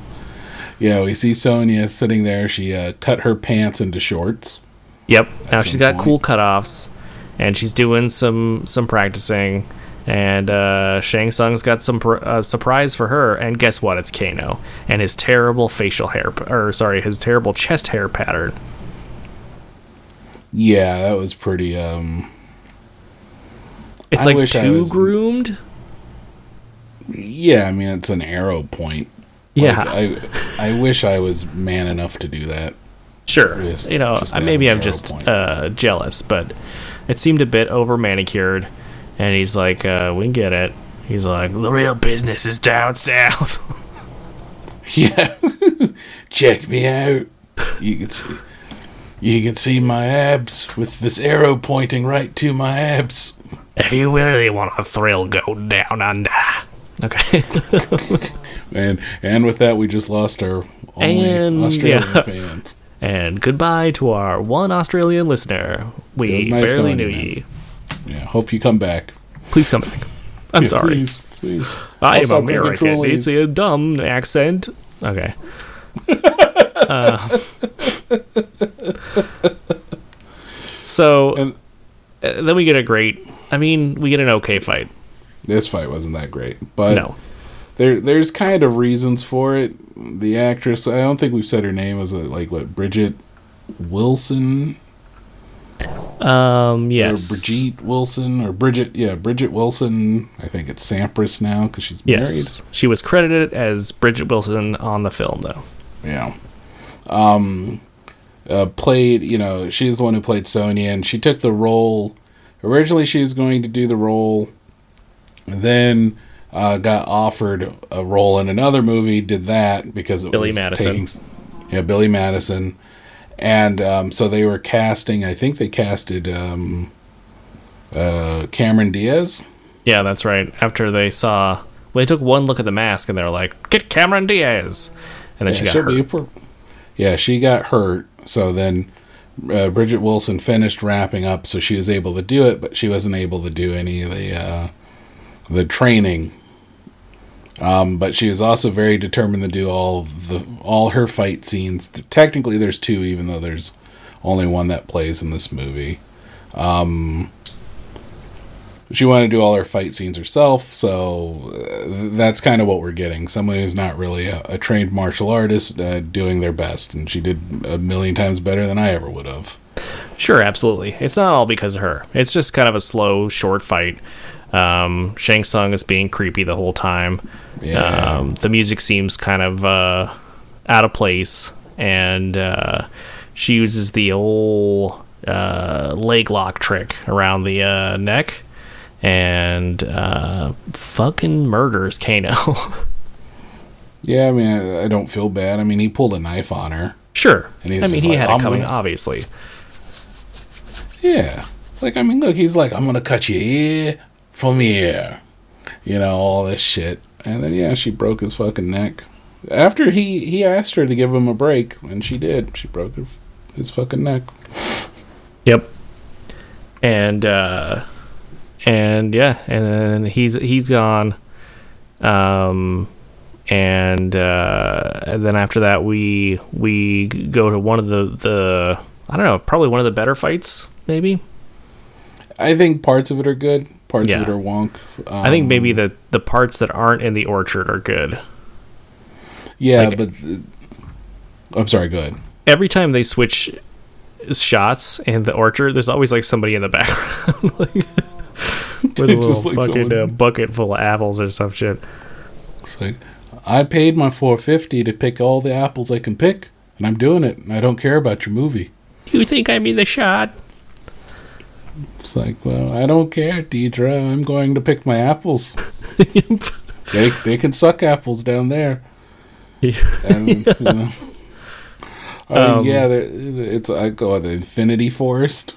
Yes, and uh, it's basically just a way for Scorpion to to lose his poor dragon thing, which I guess impales itself on a like smashes its face to death on a tree. Yeah, it looks like it it, it popped. Yeah. like if you were the Papa mosquito or something Yep. like it. he Yeah, kind of like he tricks us into going around a couple trees, and it it, it smashes into one of them and, and explodes. Yeah, it's a finite amount of rope, and um, it's not very good homing. And uh, yeah, this is Johnny Cage versus Scorpion. I don't think we mentioned who was fighting in this Infinity Forest. Yes, that's true. It's Scorpion versus Johnny Cage, or Johnny Cage versus uh, Scorpion, like you said. Um, and yeah, it, it starts off, and then it starts doing this thing um, that I hate, uh, where Scorpion says all of his lines in the same cadence as "Get over here." Um, voiced in the movie as he was in the games by Ed Boon. Uh, fun little fact there. but we get get over here. Yep. Get back here. Yep. And then later, get down here. Yep. All said the same. Get over here!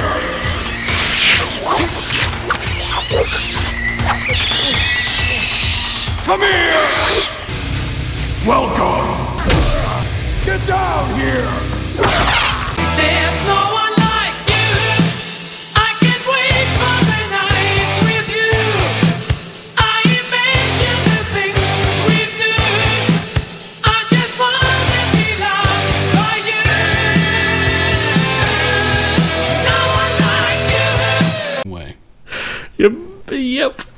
Get All back here. Get down here. Get over here. Yeah. Yeah. Pretty. Uh, that was cracking me up. At, at no point anyone was like, "Hey." They were probably, "Well, you made the game, so you know how he'd say it." But it's like. Maybe Yeah. you'd put a little different inflections. Maybe just try a little uh, uh, something a little different. Um, but uh, yeah, Scorpion. You know, Johnny Cage kicks towards Scorpion. He does a flying kick, and Scorpion teleports away and teleports them both to I guess where Scorpion goes when he teleports, which is the the realm of ladders and cobwebs and bones. Yeah, it looks like so. It looks like Freddy Krueger's summer home or some shit. Like, yeah. What's with kids today, huh? No respect. it's just like this randomly dark, laddered, toilet paper, skeleton, old discarded weapons realm. And this was a add-on shot. So originally the fight was supposed to end in the Infinity Forest with the shadow kick. That's technically what Johnny Cage is doing there.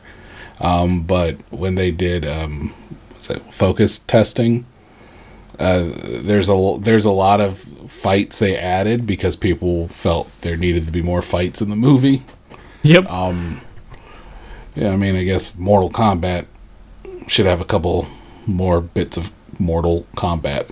Um, sure. I mean, if people are just like it's it's not it's not a fight. You could just imagine how good the rest of this movie is if you haven't seen it.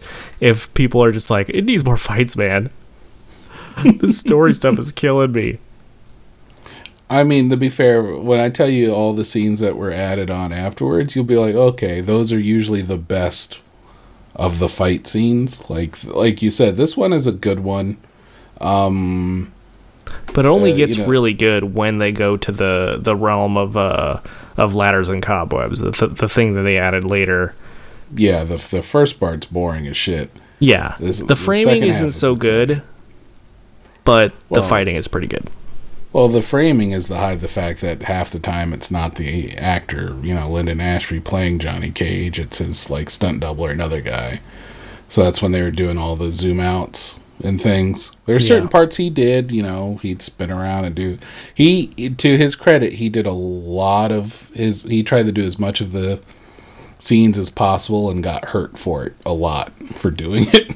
Right. Um, but yeah, this the the the framing was the locking and the fact that certain bits just wa- wasn't him at all. You know, classic uh, kung fu movie 101. Yeah. Um so we we get a great scene where uh out of all these sort of rickety um uh like bamboo construction uh there's like one uh sturdy pole uh, that Johnny Cage is able to do a little bit of gymnastics uh, around, and in order to, to make this exciting at all, uh, they put a ton of metal music in the background. Mm-hmm. Spinning around. Yeah, I mean, I was just waiting for like Alice in Chains to come up or something. yep. Oh, I forgot to mention when they get into the ladders and, and cobwebs zone. Um, uh, Johnny Cage notices Scorpion after freaking out w- about where he is, and Scorpion, in the same voice, says, "Welcome." yes, that's right. Are you thirsty? I've you got like Fresca. Oh, oh, Jesus, that is the demon realm. Uh, ugh, Fresca. I take some crab juice instead.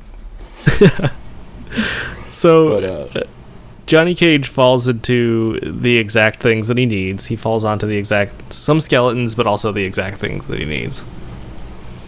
Yeah, he did. He found a, a, a shield buzzsaw thing. Yeah, a shield with buzzsaw blades and a cool spear. He found the thing that a scorpion should have been using from the beginning. It looks just like Scorpion's harpoon. It's so distracting. Oh boy, he um, but he needed the shield because uh, remember Scorpion pulls his mask off, and his f- as his mask is getting pulled off, his face is morphing into the skull. Yeah, it just he, and then the skull looks like one of the Evil Dead puppets, or sorry, the Army of Darkness puppets. yeah, Rah! and it, it fucking breathes fire all over the shield. But good thing he had it. And then Johnny Cage buzzsaws and what throws the spear at him, and then just starts chopping him up with the shield. Yeah, he throws a spear at him, and it kind of nicks Scorpion's shoulder, and fire comes out. And then he, uh, yeah, he just slices the crap out of him with this, uh, with his buzzsaw shield. And uh, yeah, this is the only gore we get in the movie, pretty much. Um, and I think they, since it's PG thirteen, this is the only way they can get around it because like he he slices the top of the skeleton head of Scorpion off, and like slices his chest open, and a bunch of like pink goo comes pouring out. Yeah, it's kind of like weird lava, but not very good. Yeah, like weird, not good lava. Yeah. And um, and then uh, he absconds away and leaves behind a signed portrait to his biggest fan, Love Johnny. Yeah, he left him a friendship. Yeah, Friendship. that's that was cool. You know, it's a nice Yeah. little nod to uh to a friendship, even though it doesn't make sense. I'm fine with it. Yeah, I mean, normally the friendship it comes and they're intact versus Scorpion, uh, unlike Scorpion, who was exploded after. Yeah, after he gets all chopped up, he fucking explodes. He's Yeah. just gibbed all over the place. And so I don't really know the rules to this movie because some sh- uh, fights are s- overseen by Shang Tsung and have an audience, and then other ones just pl- take place in weird areas like this. Um, and uh, because then we get a very weird because here in the center of the movie, like I said before, it's just a series of fights one after the other. And the end of the movie, kind of slows down. It does a little other stuff, but um, it's just really one fight after the other, much like the video game. And um, we get a very weird Liu Kang versus uh, Katana fight, which is more like a wrestling match with exposition in, in it. And and then it just kind of ends when Shang Tsung's like, "Hey, cut it out." Yeah, I didn't. I didn't understand if this was a, a exhibition, if this was a real fight, if she was trying to fight, if Katana was trying to fight him. Like I don't, I, I still don't understand what this fight is because it didn't end in anyone beating anyone.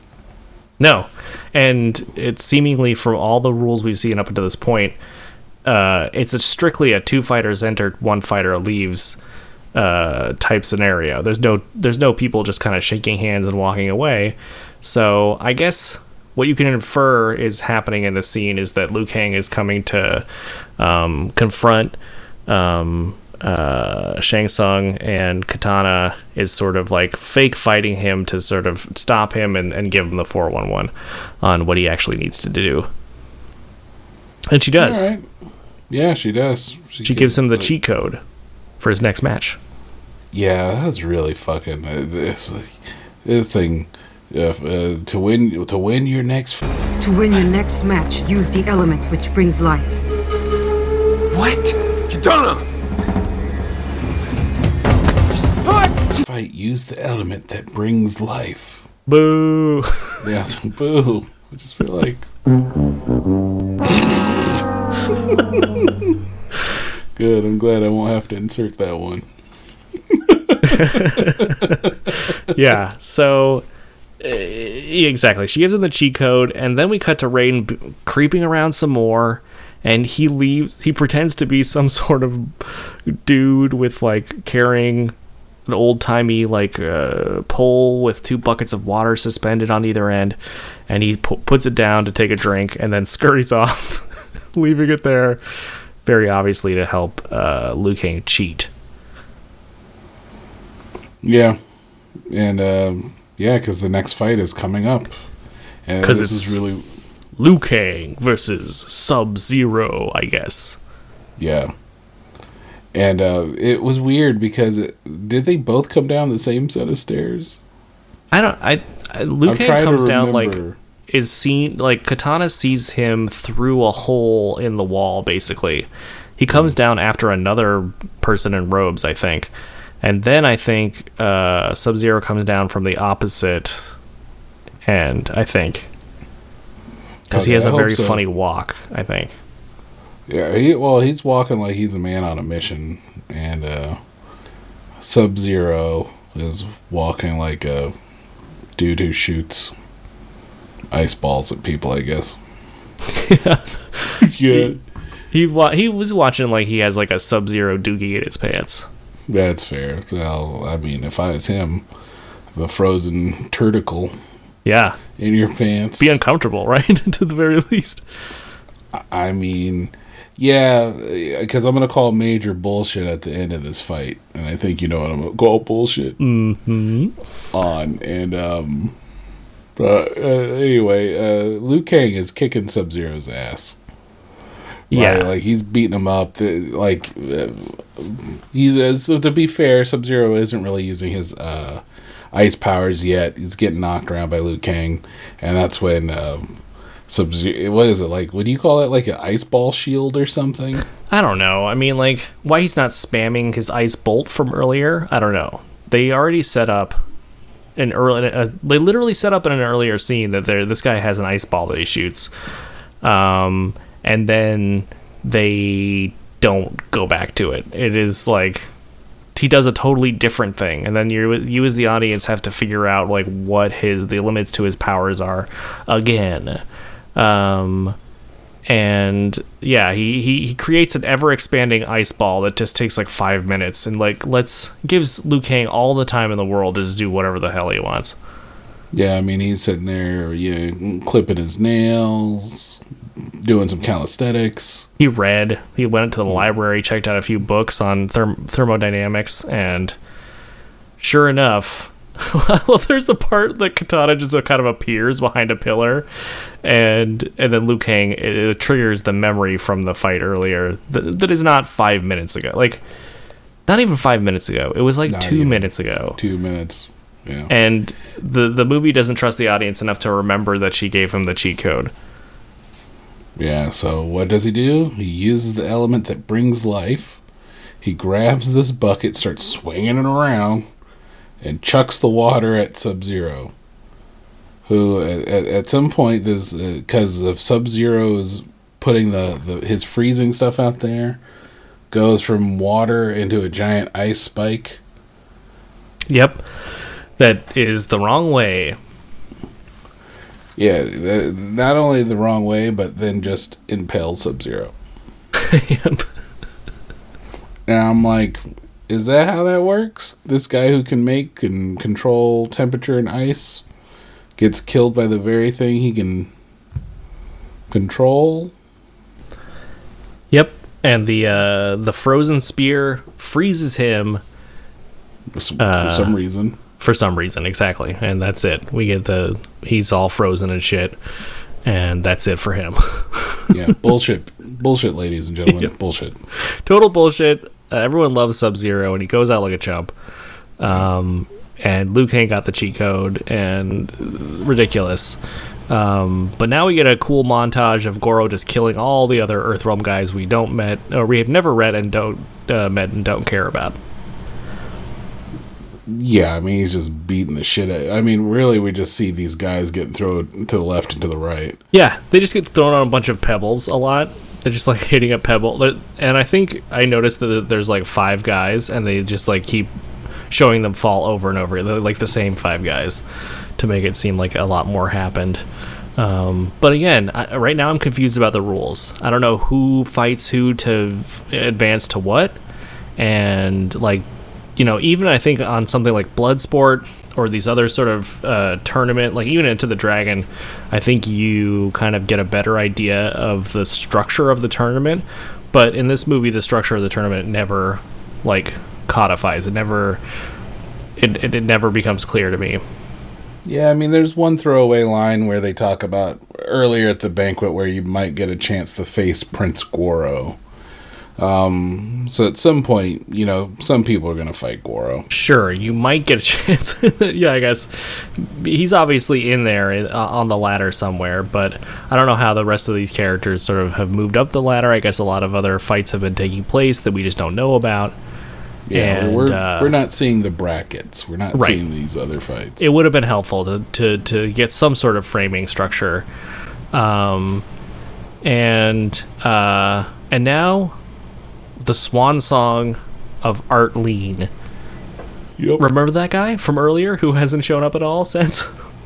He hasn't showed up. He hasn't helped the the the, the heroic trio. Hasn't uh, done anything. He he was on the dock once, and that's Yeah. pretty much the last time you saw him. Yeah, and he was like the nicest. He's been the nicest, most pleasant guy in the movie so far. Um, and the good guys seem to love him, even though they barely they know him about as well as we do. Um, unless that boat trip took a lot longer than I thought. Yeah, I mean, there there was a hint that like Johnny knew who he was, seen some of his fights and stuff. So th- that was really like the connective tissue they're trying to the the grow there. But um, Art got a chance to fight Goro. He sure did. Um, and he got a couple of good uh, good licks in there. Um, I especially liked when I could hear Sona, Sonya in the background saying, "That's right, use the kick." I would hope you'd use a kick in a martial arts competition. Great advice. Um, and then he tries to hold hands with Goro, and that's where he's uh, that's where his big downfall is. Yeah. He he thought he was getting the upper hand, but this animatronic monster uh got the better of him. Yep. And uh probably like it, th- this is where you can see the limits of this uh, the animatronics here though is like he picks him up and then I guess because he was being held his arms were fur- further out the animatronics in the face just stopped working so it just it has this really dead expression as he's waiting for Shang Tsung to tell him what to do next. Like this dead thing, and then uh, he, he uh, Art is uh, dispatched by getting clubbed in the shoulder. Yeah, uh, I guess I was like, hard. I didn't remember this, and I thought, oh, oh shit, here comes some like real intent. Like th- he's gonna kill the shit out of this guy. This is gonna be terrible. Um, no, he just bonks him on the sh- on the the shoulder, really, and and he he dies, I guess, because he falls down and he doesn't look dead, and then Chang's they do a very elaborate like soul sucking move. Yeah, Um, this this fucker can suck your soul seven ways from Sunday, man. Yep. Like, usually before he's near you, he's grabbing you. This one was like literally he sucked the soul from halfway across the room yep. into his fucking eye. Yeah, and and we see Art screaming as he uh, gets flushed down the eye toilet of Shang Tsung. Yep. And then Shang Tsung incorrectly proclaims flawless victory. That's right, because Goro got hit a bunch of times. It uh, it actually he got a couple good shots in. His health bar is not hundred percent. He wasn't blocking. No, definitely not. And then uh it's just like the the you know so you could see Sonya and scream and stuff at Art because again they bonded really. The bond was really deep through this whole movie. You could feel it. Oh yeah, yeah. He was so, he meant so much to us all. Hey.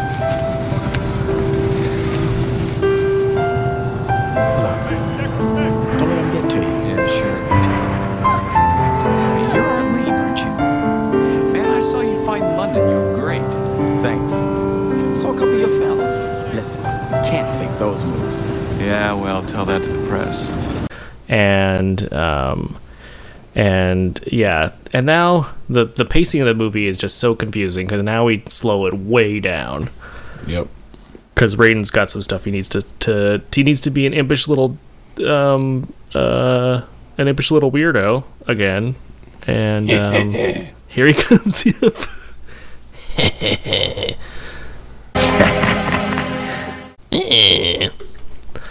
Um, and he roasts our heroes in the next scene, telling them all the flaws, except for Liu Kang, whose flaws is that he is fears his destiny, so he gets away scot free, really, in terms of the flaws.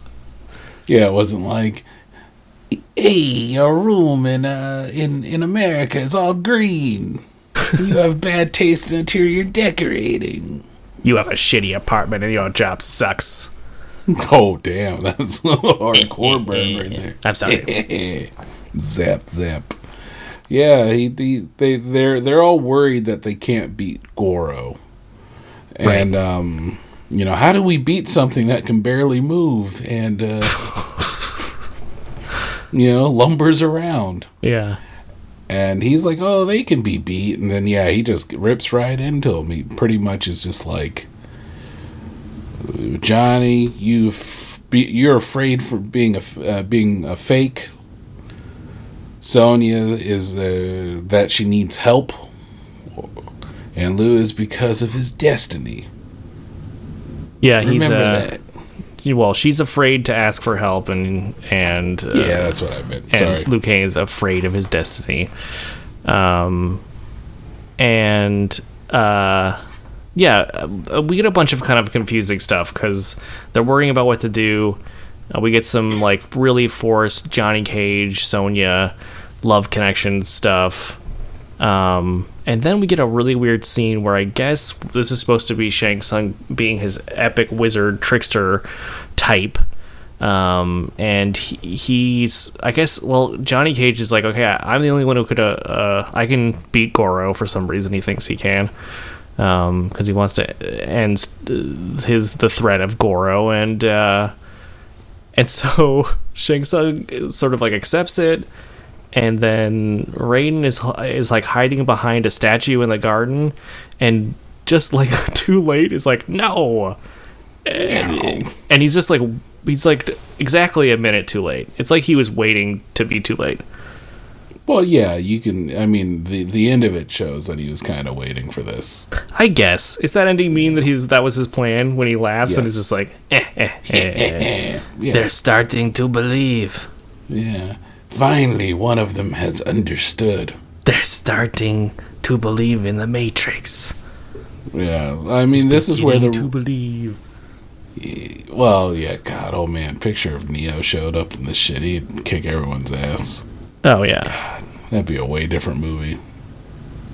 Anyway, sorry, I was daydreaming or night dreaming in this case. Yeah, there's a bunch of back and forth about the rules, but uh, yeah, uh, Shang Tsung sets up the fight between Johnny Cage and Goro. Raiden is fake displeased. Yes, And yes, yes, then, yes. yeah. Let's, let's we, we have to cut, cut we have to get it past all this stuff. Yeah, we have to get all this, and then hold on. It's um, uh, the the line he says, "It's Mortal Kombat." Remember, we're the ones that fight it, or some shit like that. Yeah, and that's where Raiden is pleased. Then we cut right to the fight with Johnny versus Goro. No, like him in his waiting room or something, getting Nope. prepped to do this fight. Just and he's still wearing his cool J Crew shirt, um, looking like the LL Bean summer collection.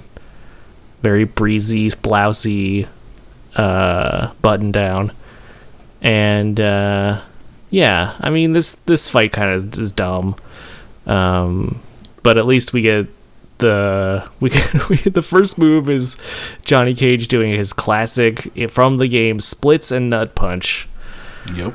right in the old Cojones, And then we get about, well, what I'm going to uh, generously estimate is about five minutes of Goro um, writhing around uh, in pain. Finish him quickly.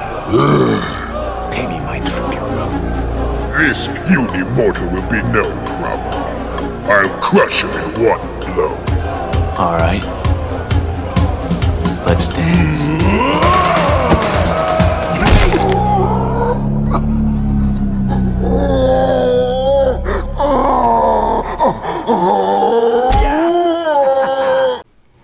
Mean, yeah, two two hands on his nuts, two hands kind of splayed out.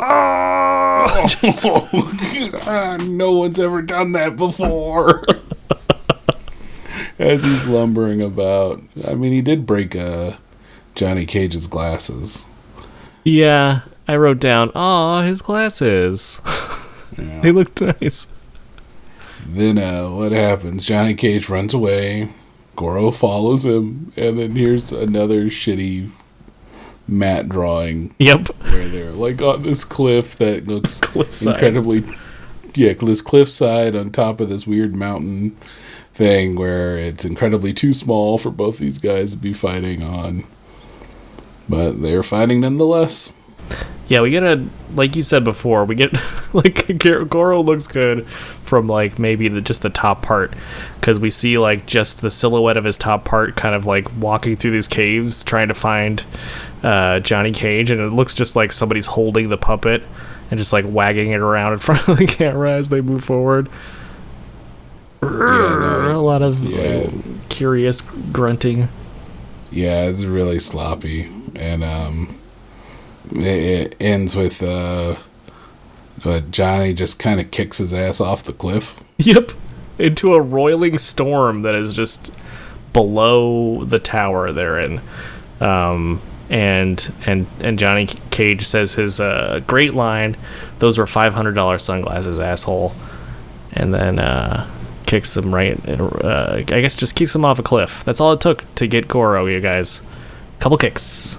I mean, they were worried for exactly uh, 0.2 seconds, but he figured it out. He's Oh, like, yeah. If I just hit him in the nuts, force him to run upstairs, then kick him off this impossibly small cliff, I'll win. Yeah, And he did. and he does He win. plan. Yeah. It goes according to plan, just like you say. And but now Sonya, uh, Shang Tsung has a, apparently sapped the agency out of this character, um, because f- from here to the rest of the movie, she is uh, she is d- turned into sort of a damsel in distress trope, um, being yeah, carried that- away by Shang Tsung by the hair or whatever. Yeah, this angered me to no end. Because, I mean, here she is. She just murdered the person who murdered her partner. Um, she's not afraid of anything. But yeah, at some point, she's just like damsel in distress, like you said. And I'm just like, come on, man. She should be kicking this dude's ass halfway across the island right now. Yeah, right. They set her up. Um, they set her up to have like this, uh, to have like a bunch of agency and be a very uh, capable character. And then uh, at the end of the movie, I, I assume just because this is what the plot needs, they turn her into she's just kind of screaming and and um, being dragged away by the bad guy. Um, and I guess because Shang Tsung's like, "Ha, this is my chance to be really gross." Yeah, yeah. Yep, he's uh, he is uh, really gross, and not just gross for what he's doing, but also gross because of his gross goo-based transportation method. Yeah, that's a pretty shitty portal effect, huh? yeah, is it a portal? It just looked like a bunch of Jello came and ate them, and then spit them out in Outland. Yeah, I mean, I guess it's an uh, outworld portal. Right, yeah, Outworld. Yes, of course you're right. It's not Outland. I don't know what is Outland. What is Outland? Something. I don't know. Same as No Man's Land. I'll take Sure. it. I'm just saying. I th- I mean, yeah, it was kind of like a weird, you know, butt portal. Um, but you know, I mean, he jumped through it because he's going to the Emperor's castle in the wastelands. Right. And this this is the part I never got. So Raiden currently is in Outworld. Yes, that's But that's my question. I wrote down, wait, this isn't Outworld? Because I thought Shang Tsung said when we get off the boat, you're not going to have any Dominion. But he clearly has power in this place. So what is it about the Outland where he can't go? Why? I I don't know. I that's the thing. Always it always drove me nuts. And you know, unlike you, I've watched the movie over the course of the years. Every few years, I'm like, oh man, I'm gonna put this on and just watch it. It's a silly good time, and in this instance, I never got this part. I was like, why can't you go over there? Because you are here now, and you have lightning flowing from your fingertips, so it seemed like you have powers. But then I was just like, oh, that's because uh, Christopher Lambert's shooting schedule was really tight because they could only afford him for uh, uh, a few weeks. Oh, I see. So he he just based on reasons he just couldn't go. Yeah, so he's just like, uh, I can't go because you they at the time, you know, out of all the actors in this film, he was the most expensive. Um, you know, because he was at the height of his career at this point. So, um, I think he even he, the thing is he was like they were going to use a, a, body double in Thailand. So they were just going to do all close up shots and then any far away shots they were just going to do it from behind. But he's like, no, I think it'd be better if I'd go. So I'm gonna go to Thailand and I'll uh, I'll pay for it, and you don't need to pay for me to be out there, because he just wanted a trip to Thailand, I guess. And um, he did that, but I guess he didn't want to pay for a trip to go to the wasteland part of uh, Outworld. Yeah, somebody's uh, uh, brick factory, um, Yeah. by the looks of it. Um, because when Liu Kang and Johnny show up in Outland, um, it just looks like I mean they shoot it very low. They do not shoot the horizon as much as they possibly can. It definitely looks like a nighttime at a rock quarry where they set up a couple brick walls. Um, and then there's just like piles of bricks kind of denoting roads and a bunch of creepy gargoyles slash street lanterns. Yeah, I don't know what these would be for. Like, yeah. I could understand being a, a villain or being evil, and you'd want to kind of have all your decorations around, but none of these things make sense. And they don't even make sense when they try to use them, uh, like a couple seconds later into this. Oh my god. So we we get a very funny scene where uh and I don't mean funny intentionally, but Liu Kang can just find where Reptile is after being tricked from uh, by him uh, almost every other time we see him. Um he just goes up and pulls a brick wall and and there oh there Reptile was and I guess he Reptile doesn't want to move. He just wants to wait to be pulled off the uh wall and um yeah, so he, he pulls him off the wall, he kind of throws him around, and then he throws him into a statue. And as I understand it, uh, in the original sh- uh, movie before they did reshoots, this was meant to be the end of Reptile. He just would have appeared as a, stu- a stupid gecko geico. Um, Geico Gecko, I should say. Uh, and uh, and, th- and then just be uh, consumed by a statue because that's exactly what it looks like is actually happening. But um, the it, it got when they did reshoots, they just changed it. He's not he's not being consumed by the statue, even though he doesn't look like he likes what's going on. No, No, he, he hates that. No, yeah, he, he hates it. He, the, you could tell that from the crappy four polygon CG model this was. Oh yeah, Uh, yeah, he, he did not like it, but um, it benefited him. Yeah, because he turned into a green ninja, just like Scorpion, just like Sub Zero, just like the video game. Um, we get when and when Reptile shows up, you can hear in the background very quietly. What are you doing?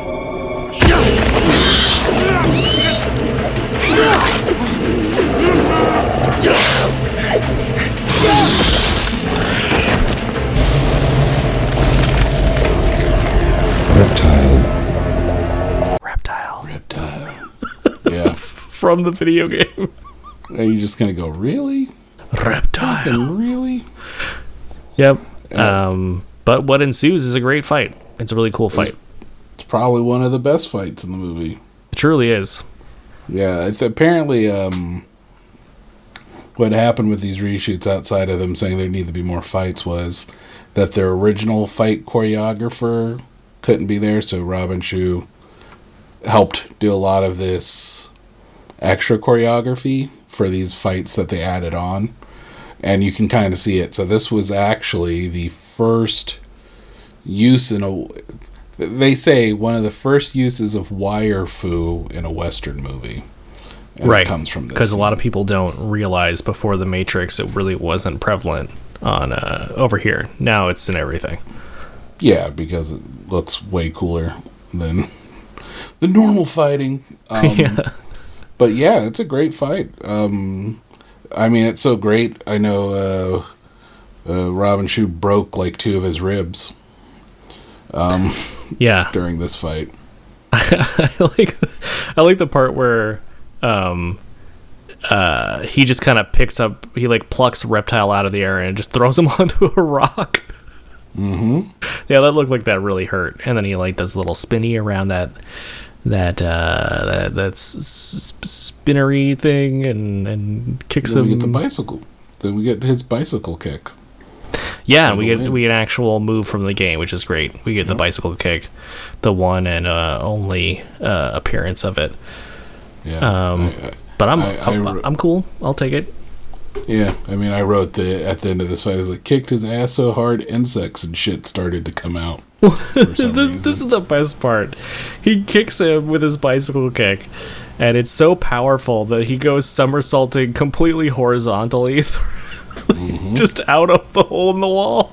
He's like, "Whoa, whoa, whoa!" and then he just turns around and falls on his face. It is the most bizarre sort of like choreography. It looks terrible, but Um, yeah, as you said, blood. Uh, sorry, bugs everywhere. No blood, just bugs. Yeah, for some reason. Um, yeah, And- exactly. It was inside the statue, I guess. I don't know. Nothing about this makes sense. Yeah, I don't get any of it. Um, man. Then, th- but then their guide shows up. Right. Kitana's here, and her line delivery is bad. I don't think they hired her for a line delivery. What are you talking about? You must go in there and fight Shang Tsung. Uh, Luke, uh, Liu, Liu, Liu Kang, uh, Liu, Liu Kang. You will face three challenges. He has all the souls of all the fighters. Watch out, he's. Remember, you will face your enemy, yourself, and your worst fear. Yep. And then we cut to real shitty CG tower. Oh yeah. This Th- this, this uh, one seemed like the CG exterior gets a couple. It gets a couple uh, of really long shots, and uh, boy howdy, don't do that. Don't do that. Looks bad. Looks like a CG anthill. Bad stuff. Yeah, it was uh, uh what's the word? Crappy. Oh yeah. Crappy. Yes, quite crappy. Um. Uh, yeah. So uh, then we cut to Shang Tsung. Um, now he has Sonya dressed up like a like a like a leather cheerleader with no shoes on and big old 80s hair um and uh like it just completes her character's complete loss of agency just she looks um you know i don't know where what this outfit maybe this outfit is cool in outland but it is just so many pleats in so many weird places and i don't know what is going on and Yeah, don't like it. do not like it. And Shang Tsung is thirsty as hell, and not just for souls. Um, he's being real gross. Yeah. I mean, his, his whole thing. This is the this is the worst part. He enters with the monks. She's in this weird leather outfit. She's not really fighting back.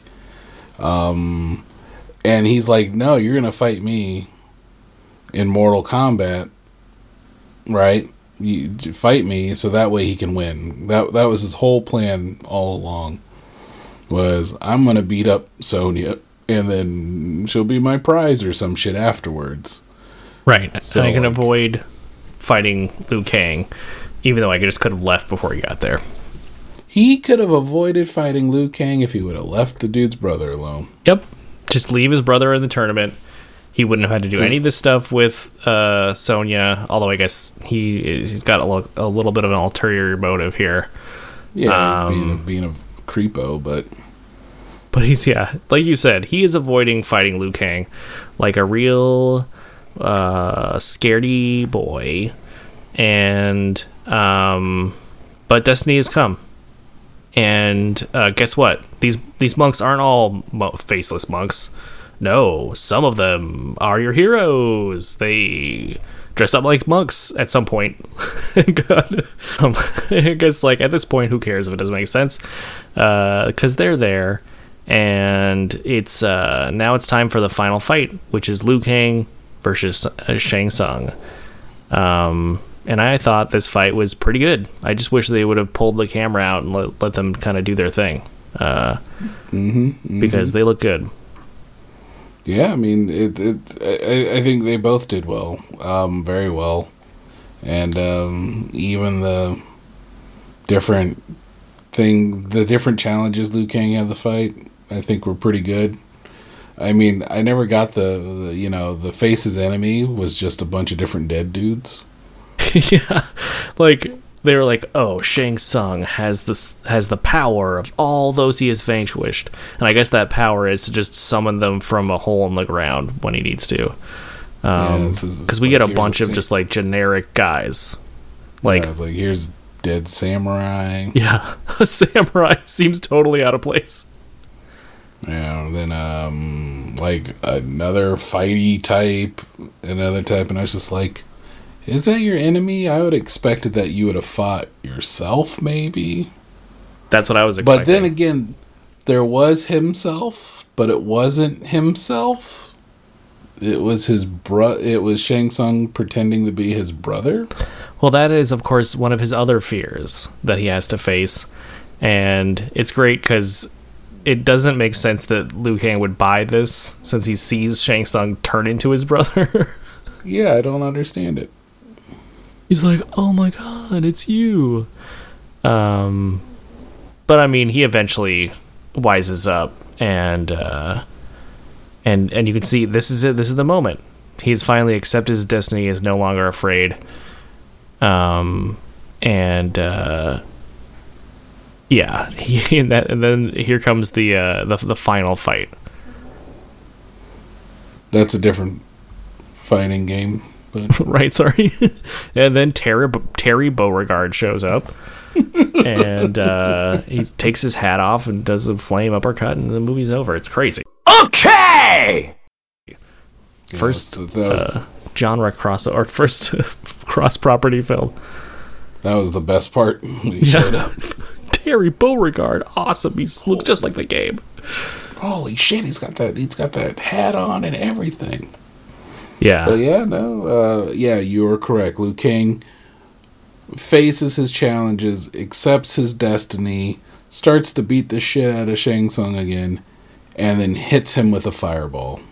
Yeah, and this combo, this last combo is pretty cool. The the, the score is rising. He's doing a ton of cool punches to Shang Tsung's uh, chest, and with each one, you can tell him he's getting more sapped of his power, and his his souls are flying out of his face. mm-hmm. Like they do. like you do and uh yeah and then he does like it's it's kind of like the the um the Ryu Chi move from Street Fighter in which it's like just like a little zap when he hits him with the fireball which I, I wish they had gone I wish they would just have given the Earthrealm people their proper powers. Um you know we had a bunch of other mystical shit so just give it just give us this shit. I agree, but you know, it was brighter, and I think it jumped a few uh, a foot from his fist. Yeah. Versus the Ryu little little flashlight flash. Yeah, just like a little. right. But defeats Shang Tsung, and then proclaims flawless victory, which it was not. Incorrect.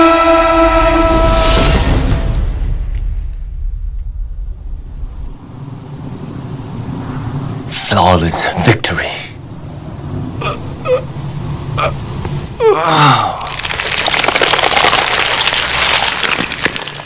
Because he got hit. He got he got uh, he got quite uh, handily beat up. Yeah.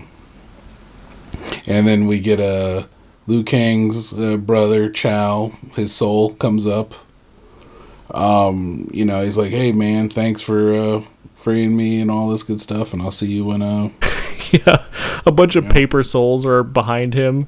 Like it looks like someone put them in a glass and uh and and and you know spun it around. and a bunch Yeah, of souls were in there. Yeah, it's not great. It's Yep. not great, but you know, it, that means Shang Tsung was defeated. Yeah, and we get closure with Chan, and um, and yeah, and then and then we are pretty much at the end of the film because I think from there we cut back to the back to Earth, um, and we're back at the at that temple in Thailand, uh, or I guess it's supposed to be in China. And Temple of Light, China, Thailand. Right. And I, and I said his brother's name was Chow.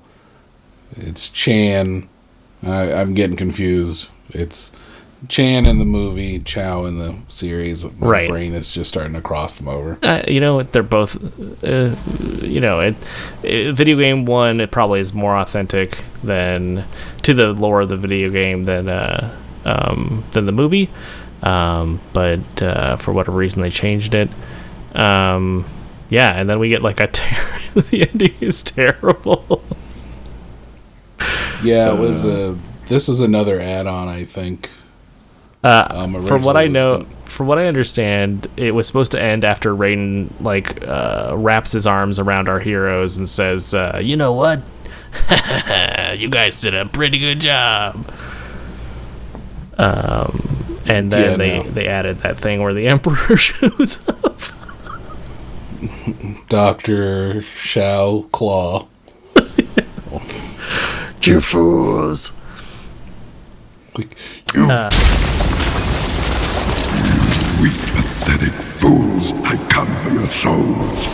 I don't think so.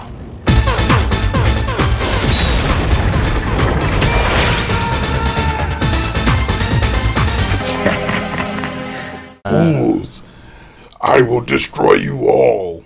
Yeah, I mean, to be fair, it was voiced by Frank Welker, so it was right? the voice of Who also did Claw. Reptile, un- uncredited. Yeah, it makes sense. He does he does a lot of animal voices too. But yeah. he shows up in some real fright wig makeup shit. Yeah, he looks Um, he looks like somebody cosplaying as Skeletor from the He-Man movie. But only had pictures of Skeletor at odd angles. Yep, and he's lit like very strangely too, and this doesn't make any sense because it's just like this is like the, the we spent the entire movie talking about if as long as the rules of the tournament were obeyed, that everything would be fine, and they literally get back and the emperor's just like, wait, I just started paying attention. Hey, I'm gonna kill you all. And of course, uh, Raiden gets the final line of the movie. Uh, I don't think so. and then yeah, the end. the end. Oh my god. So, um, the movie's over and uh, and the credits are rolling and we're all just on an adrenaline high and we know because of the ending there's another movie coming and I'm sure it's going to be good. Uh, it's just as good. I'm sure it doesn't have a dragon that looks like it's made of literal poop at the end, fighting another dragon that looks like it's made of literal intestines. I'm sure that's not a part of the of the film. Um, and certainly they got Christopher Lambert to come back, and uh, the actress who played uh, Sonya to come back, and Johnny Cage's uh, uh, his original as reunited the whole cast, and the second movie made so much more money than the first one. It was ridiculous. Yeah, it's the really the Empire Strikes Back um, of movies. I couldn't even hold that in. I'm sorry. Just I was kidding. trying real hard. Oh, that Uh. movie is dog shit. Mortal Kombat Annihilation is uh the it's quite shitty. Finish him.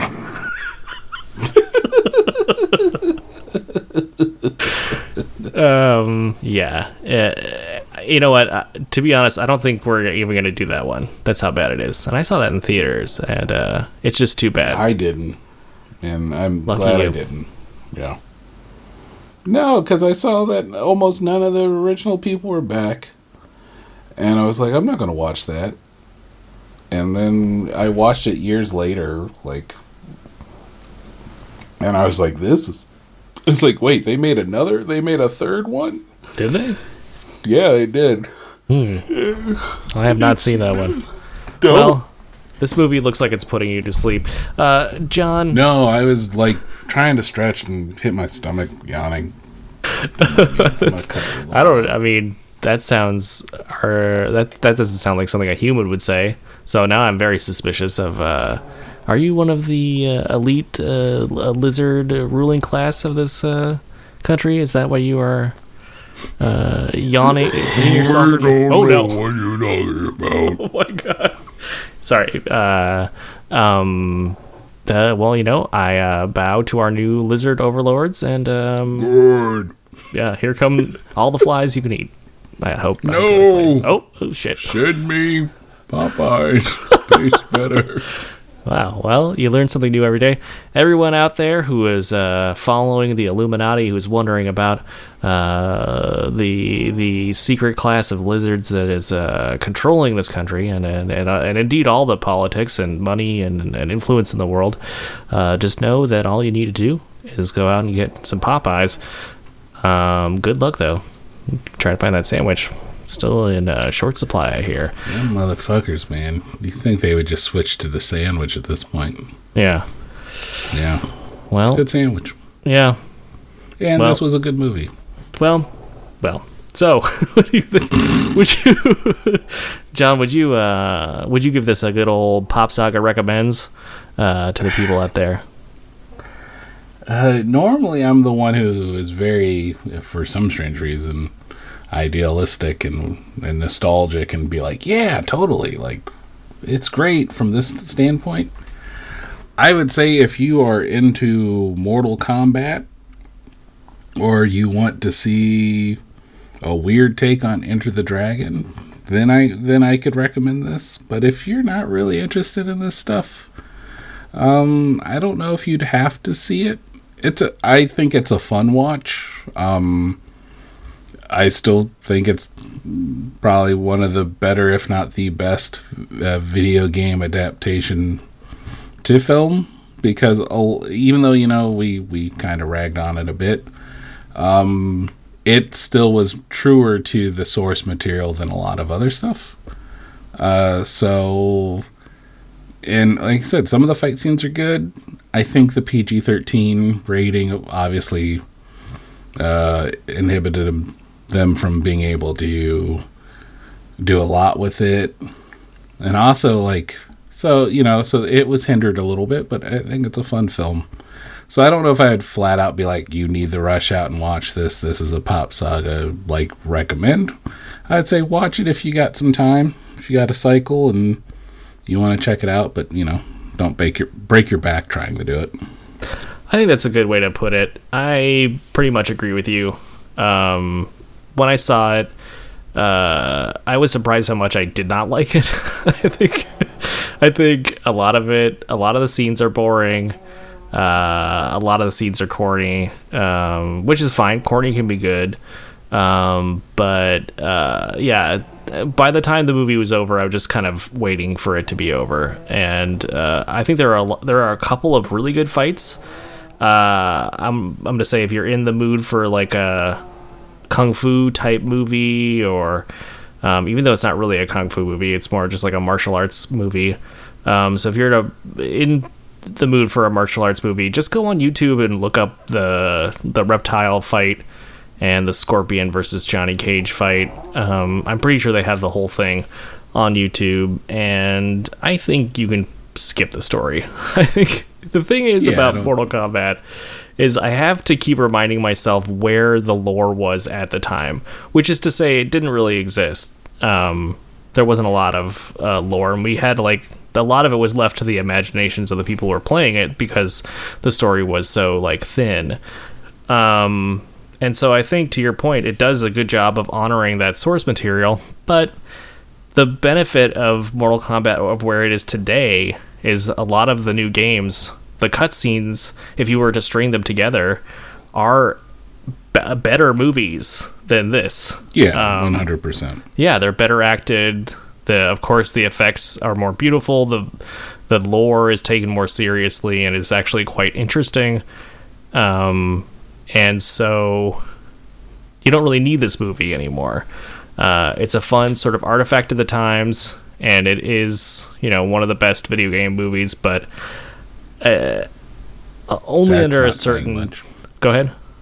I was just saying that's not saying much. It's a low bar. You're absolutely right. And so I would say only under a certain set of circumstances would I recommend you rush out or or even you know bother to see this movie. But if you have some affection for it, like we said, it's on Netflix, so you can check it out. Um, so it's there for you. But uh, can't give this one a glowing pop saga recommends, and um, I don't think it's particularly important for your your own personal uh, journey through the uh, the past catalog of pop culture.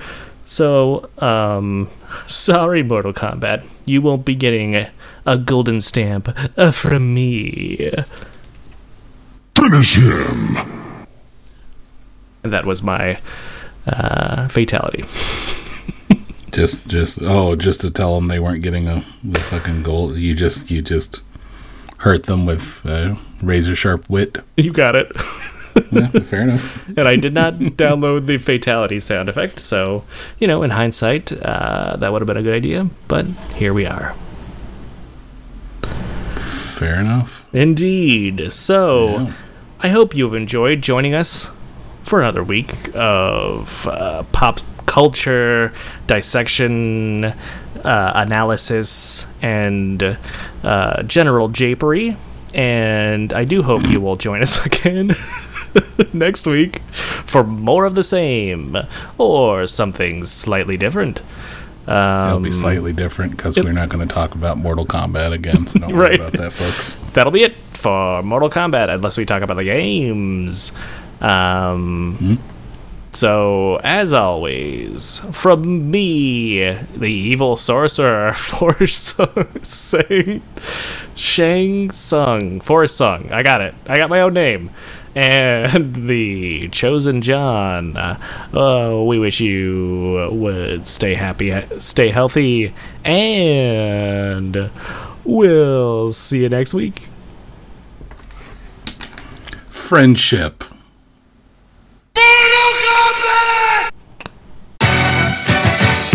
Pop Saga, you know we keep it groovy. We talking cartoons, books, TVs, and movies. A couple of nerds, but got style. We so cool. Pop culture, talking new and old school. Yeah, you should know we love hip hop from the roots. Ty Lib, shout out to Pharoahe Monch. We giving you what you want. It don't get no lava. Ain't no doubt we got ya. This is Pop Saga. Let's go. Oh yeah, you heard right. This is a lifestyle. Welcome to the nerd life. Pop Saga.